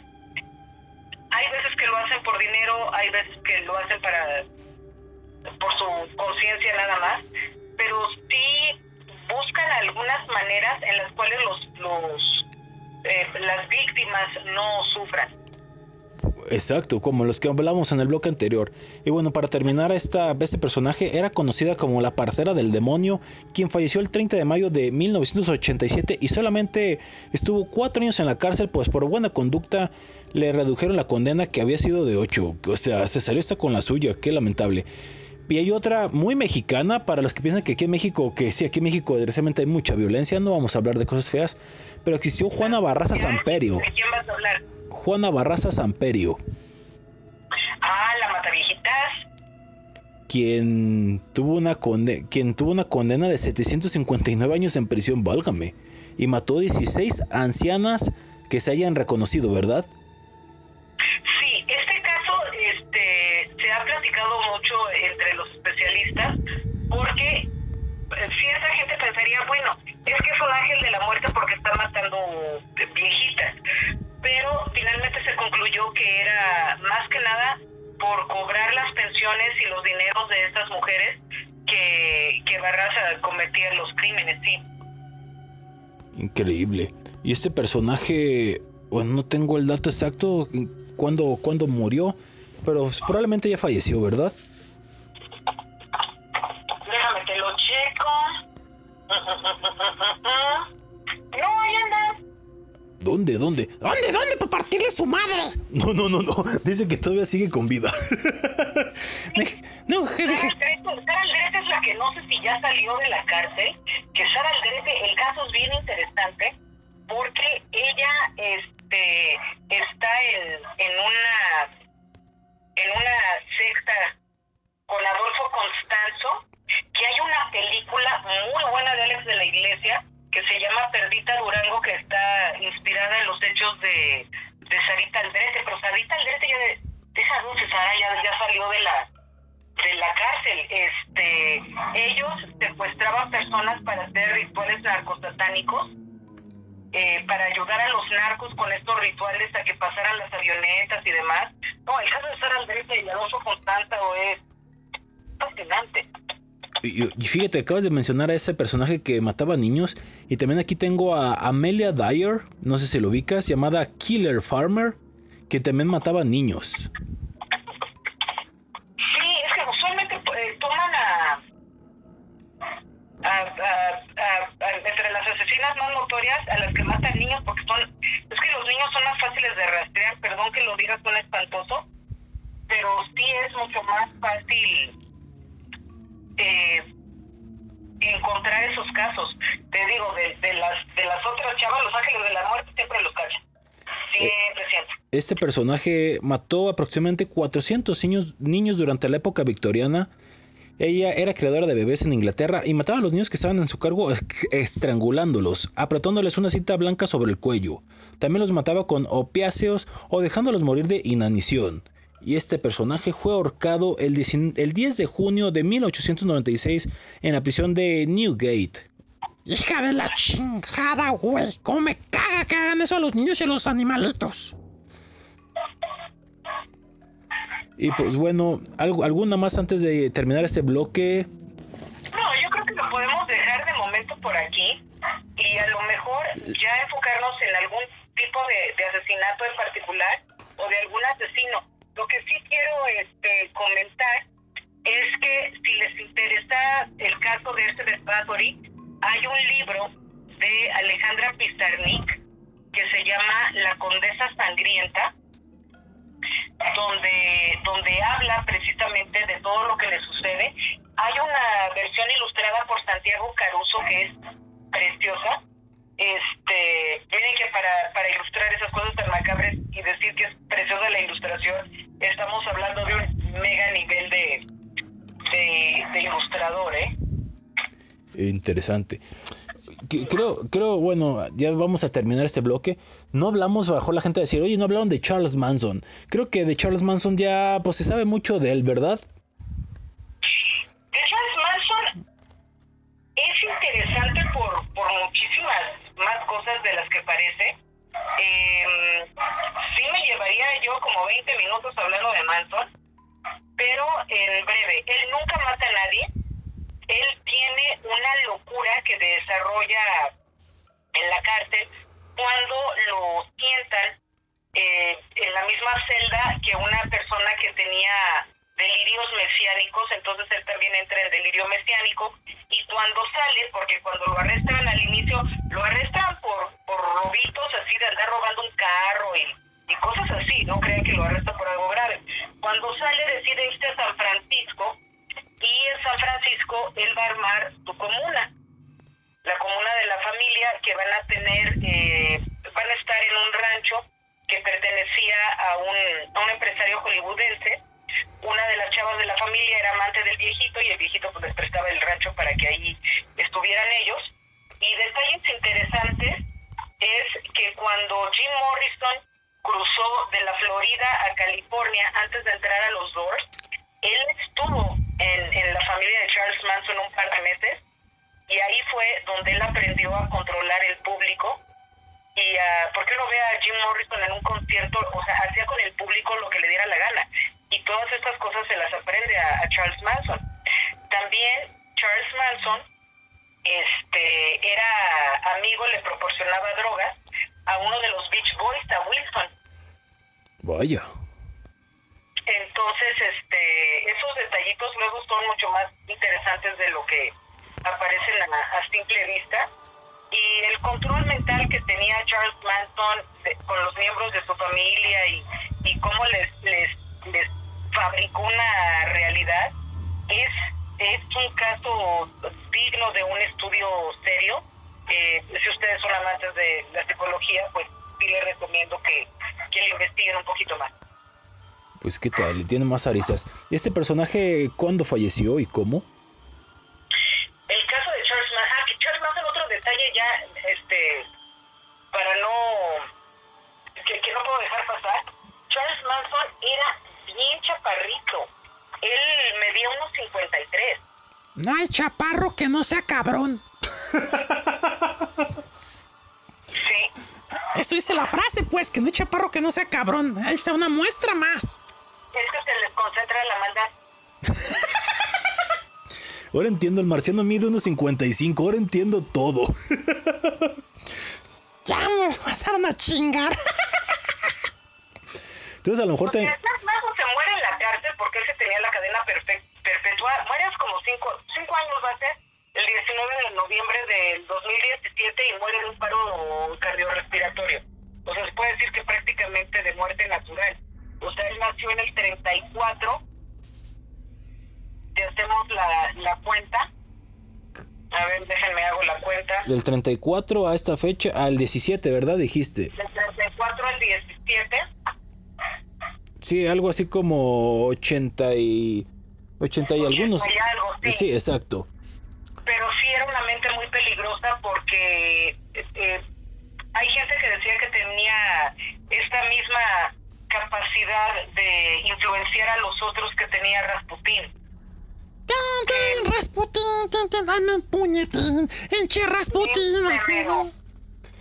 Ese Rasputín, ese la Rasputín. M, que estás eh, cantando con una letra bastante creativa, este, habla precisamente de cómo Rasputín se terminó siendo amante de la reina en contra de la voluntad de la reina. Ándale. Es interesante la, la historia detrás de Rasputín.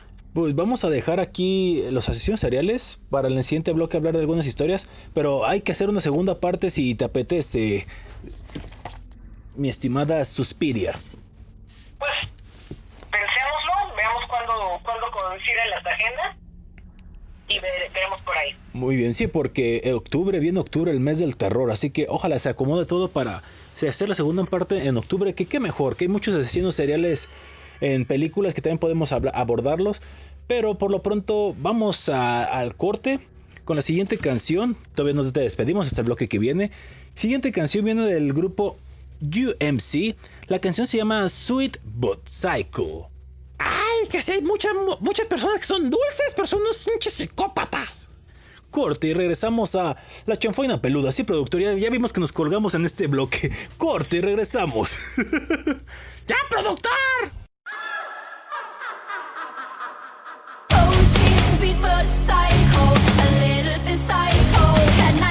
dreaming of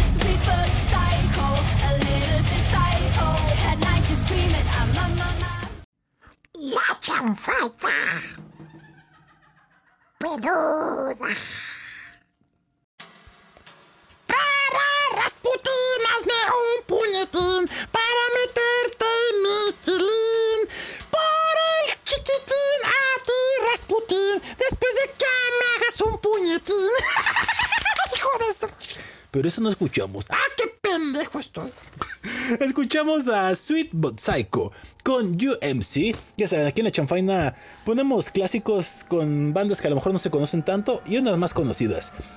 Recta final de la chanfaina peluda. Y antes de iniciar, ¿cómo la has pasado esta noche de terror, Suspirio?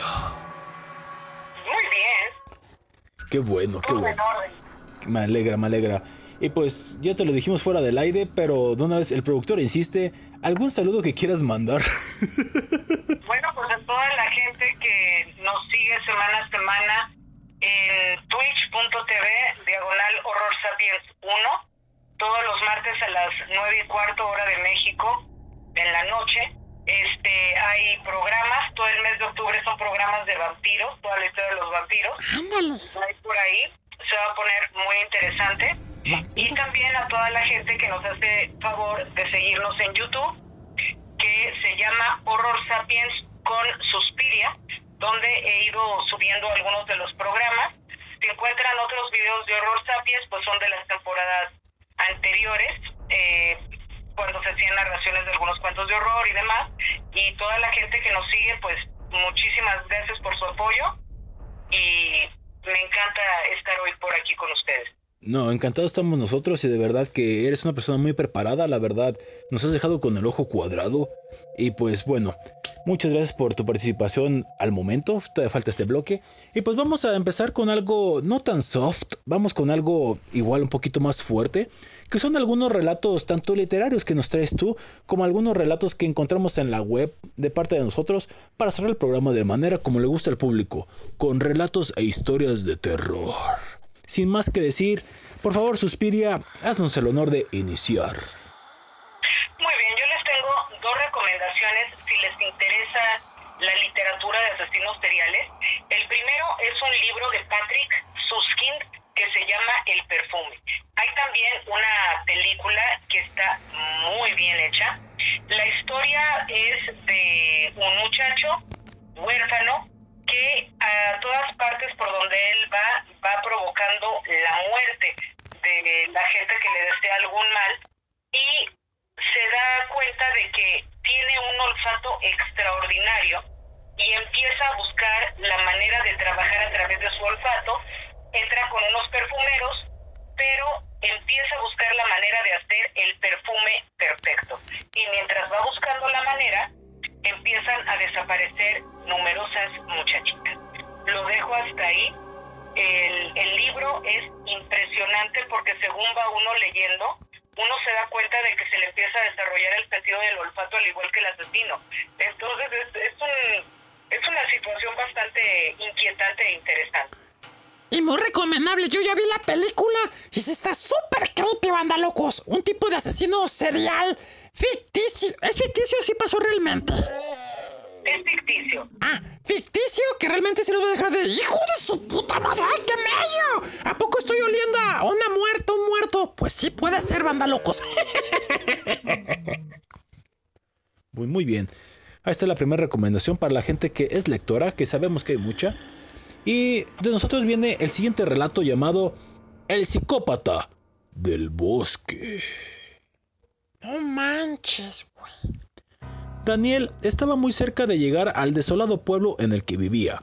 El camino era un desastre y para colmo quedaba pasando el bosque en el cual se decía que habitaba un psicópata que sabía esconder las pruebas de sus asesinatos tan bien como nadie. La noche le daba un toque aún más siniestro al bosque, el cual de por sí ya era muy terrorífico, y por culpa de la neblina el joven no podía observar el camino de regreso al pueblo. Daniel intentaba esquivar la mayoría de los baches que había en su camino, pero sin previo aviso, su rueda de atrás de su auto se pinchó provocando que pierda el control y estrellase contra un árbol. Daniel salió del auto intacto e ileso y decía, ¡Me lleva la chingada! Dijo el joven al ver cómo había quedado el auto debido al choque. Bueno, no sé si esas palabrotas. El muchacho sacó su teléfono del bolsillo para intentar llamar a alguien que lo pudiera ayudar, pero no tenía señal. Lo único que le quedaba hacer era caminar hasta el pueblo y así poder encontrar a alguien que lo ayudara. Daniel tomó una linterna que tenía en su guantera y emprendió la caminata hacia el pueblo. Ya pasados algunos minutos, el joven comenzó a sentir ruidos de alguien que caminaba entre los árboles. Daniel, incrédulo, creyó que era un animal y lo ignoró. Al cabo de un minuto, el sonido cesó, haciendo que Daniel se sintiese más tranquilo, pero de un momento a otro, el joven pudo escuchar unos ruidos que provenían de unos arbustos más cerca. ¡Hola! ¿Quién hijos de su chica ahí? Dijo Daniel mientras alumbraba hacia donde había escuchado el sonido. Lo único que vio el joven fue una sombra moviéndose, pero no era ningún animal. La sombra tenía una forma humana. Al ver esto, Daniel comenzó a correr lo más rápido que pudo en dirección hacia el pueblo mientras podía escuchar unos pasos que lo seguían y eso lo atemorizó. Cuando Daniel ya no pudo oír los pasos de su perseguidor, se detuvo a descansar, tomó unas bocanadas de aire y comenzó nuevamente a correr. Daniel estaba a punto de llegar al pueblo, incluso podía ver el cartel de la entrada, pero el joven despistado se tropezó con una rama que estaba tirada en el suelo. En ese instante, desde la neblina, salió una persona. Daniel lo apuntó con su linterna y pudo notar que tenía una máscara hecha de carne humana, la cual estaba atada a su rostro con unos alambres de púas. Daniel se quedó atónito por lo que veía y pudo sentir cómo su cuerpo se entumecía del miedo. Esta criatura se acercó hasta Daniel, lo tomó de los pies y lo arrastró hacia lo más profundo del bosque. ¡Déjame, déjame, hijo de tu chica! ¡Déjame, déjame! Gritaba, pero nadie, nadie lo pudo ayudar. Nadie nunca encontró el cadáver de Daniel. Lo único que pudieron encontrar de él fue su auto destruido por el choque. Hay muchas teorías de lo que pasó con el inocente de Daniel, una más aterradora que otra, pero nunca hubieron pruebas que demostraran lo que pasó con el joven a ciencia cierta. ¿Saben por qué? ¿Por qué? Porque yo me aseguré de esconderlas muy bien. ¡Ah, hijo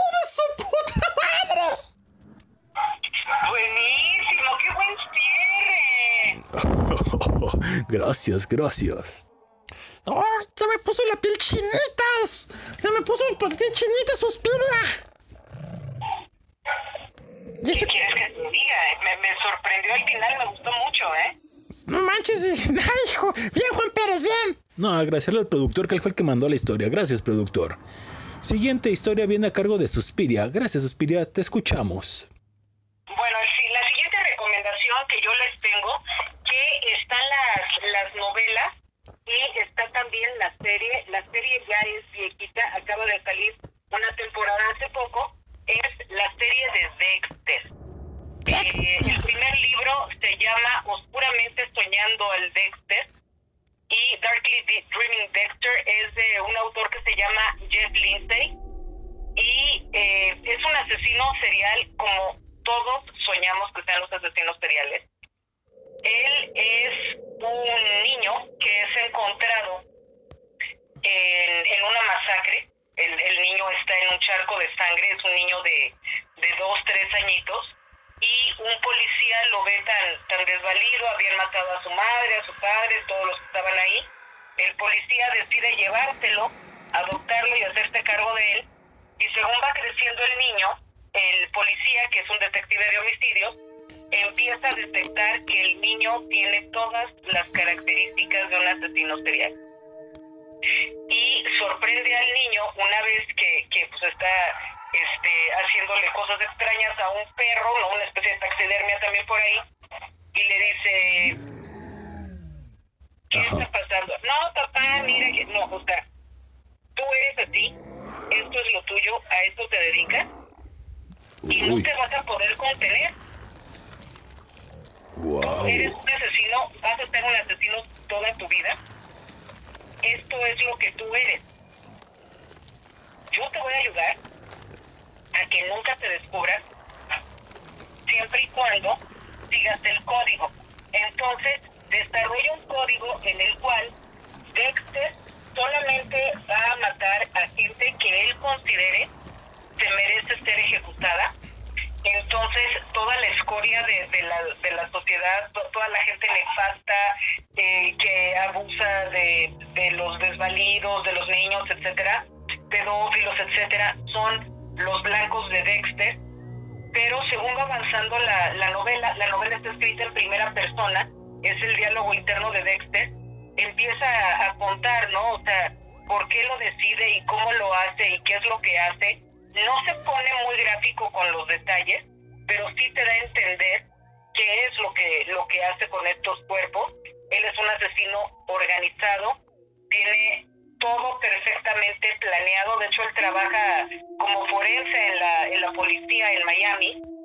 Entonces él va a las escenas de, de los crímenes y aunque él es experto en las salpicaduras de sangre y puede decir cuánto medía la persona por la salpicadura, etcétera, etcétera, toda esa ciencia forense, este, también le da pistas a su hermana, así de, oh, me parece que, que esta persona debe de dedicarse a tal cosa, por eso y aquello. La hermana, por supuesto, no tiene ni idea, la hermana es la hija del policía, la hija, hija del policía, la hermana no tiene ni idea, no tiene ni idea de que Dexter es asesino. Entonces, este, es muy interesante cómo van los, los casos y cómo va haciendo justicia Dexter. Este, no he visto la temporada más, más reciente, me da miedito porque, hijo, estuvo muy buena la, la, la- todas las temporadas anteriores, entonces, de eso que digo, ay, la quiero ver, no la quiero ver, la quiero ver, no la quiero ver. Pero bueno, por ahí, recomendación literaria y de serie, Dexter. Dexter, para que le den una buena checada y que les pase igual que a Suspiria. Se enganchen y que no teman ver la temporada final. O la más reciente, no sé si es la final. No sabemos, eh, creo que dicen que ya va a ser la final, pero si jala bien, yo creo que Pues muy bien. Y Marciano, vas tú. Bueno, pero muchas gracias por esa recomendación. De Dexter yo sí he visto muchos, muchas páginas que hablan muy bien de esa serie, entonces sería bueno darle una vistita después. Digo, ya metidos en este mundo de las series y asesinos en serie. Exacto. Pues muy bien. Tu siguiente historia, Marciano. Esta es la pareja psicópata. Una noche, Max y John transitaban en un coche una estrecha y peligrosa carretera, si es que podía llamarse así. A lo largo de un extenso desierto que parecía situarse en los confines del mundo, ambos llevaban meses de noviazgo y como jóvenes que era uno de sus principales fines ulteriores era hacer escapadas para librarse temporalmente del estrés de sus insignificantes vidas. Paliaban sus ansias de aventura mediante esas salidas que solían hacer los fines de semana. Normalmente llevaban consigo algunos colegas, pero aquella vez no sería así. Estaban solitos, curiosos. Y eso sí, ambos agradecieron, pero poco después ambos acabarían lamentándolo porque, dice, ¿puede acaso un muerto lamentar su propia muerte? Las estrellas abarrotaban el cielo como cientos de hogares en la bóveda celeste. Llevaban horas sin ver ningún rastro de vida humana, de vez en cuando algún coche. Abandonado en el arcén y alguno que otro tétrico hostal con una o dos luces encendidas que más bien parecían una abandonada casa del terror habitada por vampiros, Max puso la radio y tras un rato de música fue interrumpido por una especie de avance informativo, el cual comentaba la inexplicable fuga de un peligroso criminal y depravado sexual que por lo visto era bien conocido en la región por ser un violador en serie. Las pocas mujeres de la, región llevaban largo tiempo sintiéndose con, con inseguridad para transitar aquellas siniestras zonas, poco adecuadas para una chica por la gran cantidad de borrachos, violadores y camioneros. Todos depravados que transitaban las escasas gasolineras y bares que allí había. Cuando dieron el nombre del asesino, una inminente oleada del pánico inundó la columna vertebral de Max. Se puso pálido como el mármol. Ya se sintió náuseas que le llevaron a tener que parar el coche rápidamente y salirse del vehículo para tomar aire fresco. No sin antes de que su amado John le preguntara la causa de su alteración.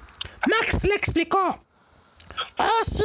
Si yo te contara, ese peligroso asesino es la causa de que noche tras noche terribles pesadillas abarquen mi mente y despierte con sudores fríos. Estoy seguro de que ese hombre ha estado pensando en la forma más cruel de matarme desde que entró en la cárcel, ya que desgraciadamente fui yo quien hice que lo detuviera. ¡Sí! Yo lo denuncié y siento, siento que me está buscando. Yo lo encontré entrando en un puticlub de carreteras y todo a unas 30 millas de aquí. Y yo informé a las autoridades locales que lo detuvieran. Aún recuerdo esa terrible mirada provista de eh, odio y de sus ojos rojizos maquiavélicos. No dijo nada, pero aquella mirada casi me mataba. Porque me dio a entender de que tarde o temprano saldré de la cárcel para darme mi merecido. Max salió del coche y para tranquilizarse un poco sacó un cigarro que se fumó lentamente.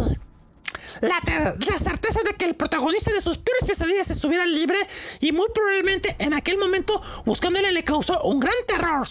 Finalmente intentó olvidarlo un poco y se sintió mejor, tirando el cigarrillo y se volvió al coche y dijo, bueno, ya se me olvidó un poco, prosigamos, dijo Max a su pareja. Cuando ese intentó poner el vehículo en marcha, no pudo cosa que la extrañó, y salió y abrió el capo para ver si podía determinar el origen del problema. En eso, dijo, ¿otra aventura más? Pensó él, pero el que no sabía que iba a ser la última. Llamó a su novio John, pero no contestó. Creyó que se había quedado dormido, así que se acercó al asiento del copiloto y se percató de que John no estaba. Max comenzó a temblar y a tambalearse del miedo. Olía whisky. No vio a su novio por ninguna parte. Así que agarró la linterna y se internó entre los arbustos. Vio un reguero de sangre que lo llevó por un largo camino. Apuntó con la linterna el reguero de sangre y lejos al final divisó una forma redonda y oscura. Se acercó corriendo frenéticamente y casi se desmayó al ver que se trataba la cabeza mutilada de su novio, arrancada brutalmente con una expresión de terror en la cara. De pronto, su linterna se apagó y quedó sumido en una impenetrable oscuridad. Estaba aterrorizado. Casi sin quererlo, pisó algo duro en el suelo. Lo agarró con cuidado y se trataba de una grabadora y algo más. Una pistola. Cuando puso la grabadora, una voz ruda y espantosa habló diciendo... Te dejo la cabeza de recuerdo. Gracias por el cuerpo. Ja, ja, ja. Ahora podrás satisfacer mm, mis necesidades. Ahí tienes un regalito para que me hagas los honores por mí, para que luego digas que soy un hombre, que soy un hombre bueno. Ja, ja, ja. Max lo comprendió. Sabía que iba a morir de una forma horrible antes de llegar al vehículo. Así que rápidamente agarró el revólver, se lo metió en la boca y... ¡A su madre! No manches, güey. Qué lamentable. Se terminó matando, güey. Verdaderamente espeluznante. Pero que ese catón se mató solo. No, pero es que pues al ver ahí a su pareja decapitado, qué lamentable, ¿verdad? Como que no. El miedo te hace hacer cosas muy extrañas, ¿eh? Sí, hasta... Pues irte por la salida fácil. ¡Ay, güey! Cuidado con los psicópatas, banda locos. Y desgraciadamente, como dijo esta historia, aquí es un- una denuncia. Cuando hagan una denuncia, traten que sea anónima porque no sabes, güey. Lamentable. ¿Algo más que decir, Suspiria, para terminar el programa? Nada, que fue un placer estar con ustedes, chicos, y muchos saludos a su auditorio. Ojalá y estemos todos juntos para celebrar su aniversario en un par de semanas. Dos semanas, el cuarto aniversario de la chanfaina. No se lo pueden perder. No se lo pierdan, así que cuídense mucho. ¡Aplausos para Suspiria! ¡Ay! Muchas gracias, Suspiria, por estar en la chanfaina peluda y que sea la primera de muchas veces que nos acompañas. Muchas gracias y ojalá nos veamos muy pronto. Que así sea, Suspiria. Muchas gracias por acompañarnos y hasta la próxima ocasión. De nuevo, tus redes sociales para que la gente te busque. Me encuentran en Facebook como Suspiria Mostri, en YouTube como Horror Sapiens con Suspiria y en twitch.tv barra diagonal Horror Sapiens 1. Y- Programa nuevo todos los martes. Ahí nos vemos. Twitch lo deletremos T-W-I-T-H. T W Ah, exacto. punto TV, Muy bien. diagonal, Horror Sapiens 1. Pues así encuentran esa aplicación y pues... Ay, algo pasó, se cortó la llamada. Vámonos, Marciano. ¡Vámonos! Última canción que viene a cargo de Pillowcase. La canción se llama ¡Maniac! Hasta la próxima semana, banda locos. Que tengan un fin de semana de. ¡Psicópatas! ¡Adiós! Salud. ¡Ay, güey! Me dio miedo, me da miedo. ¿Me llevas a mi casa esta noche, Juan? Así es, pero... ¿Quién te dice que vas a llegar?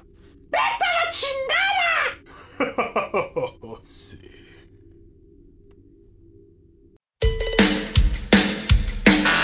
Hey guys, Pelican here. Hope you're doing awesome. Leave a comment below so I know what you're doing next time and subscribe. Here we go.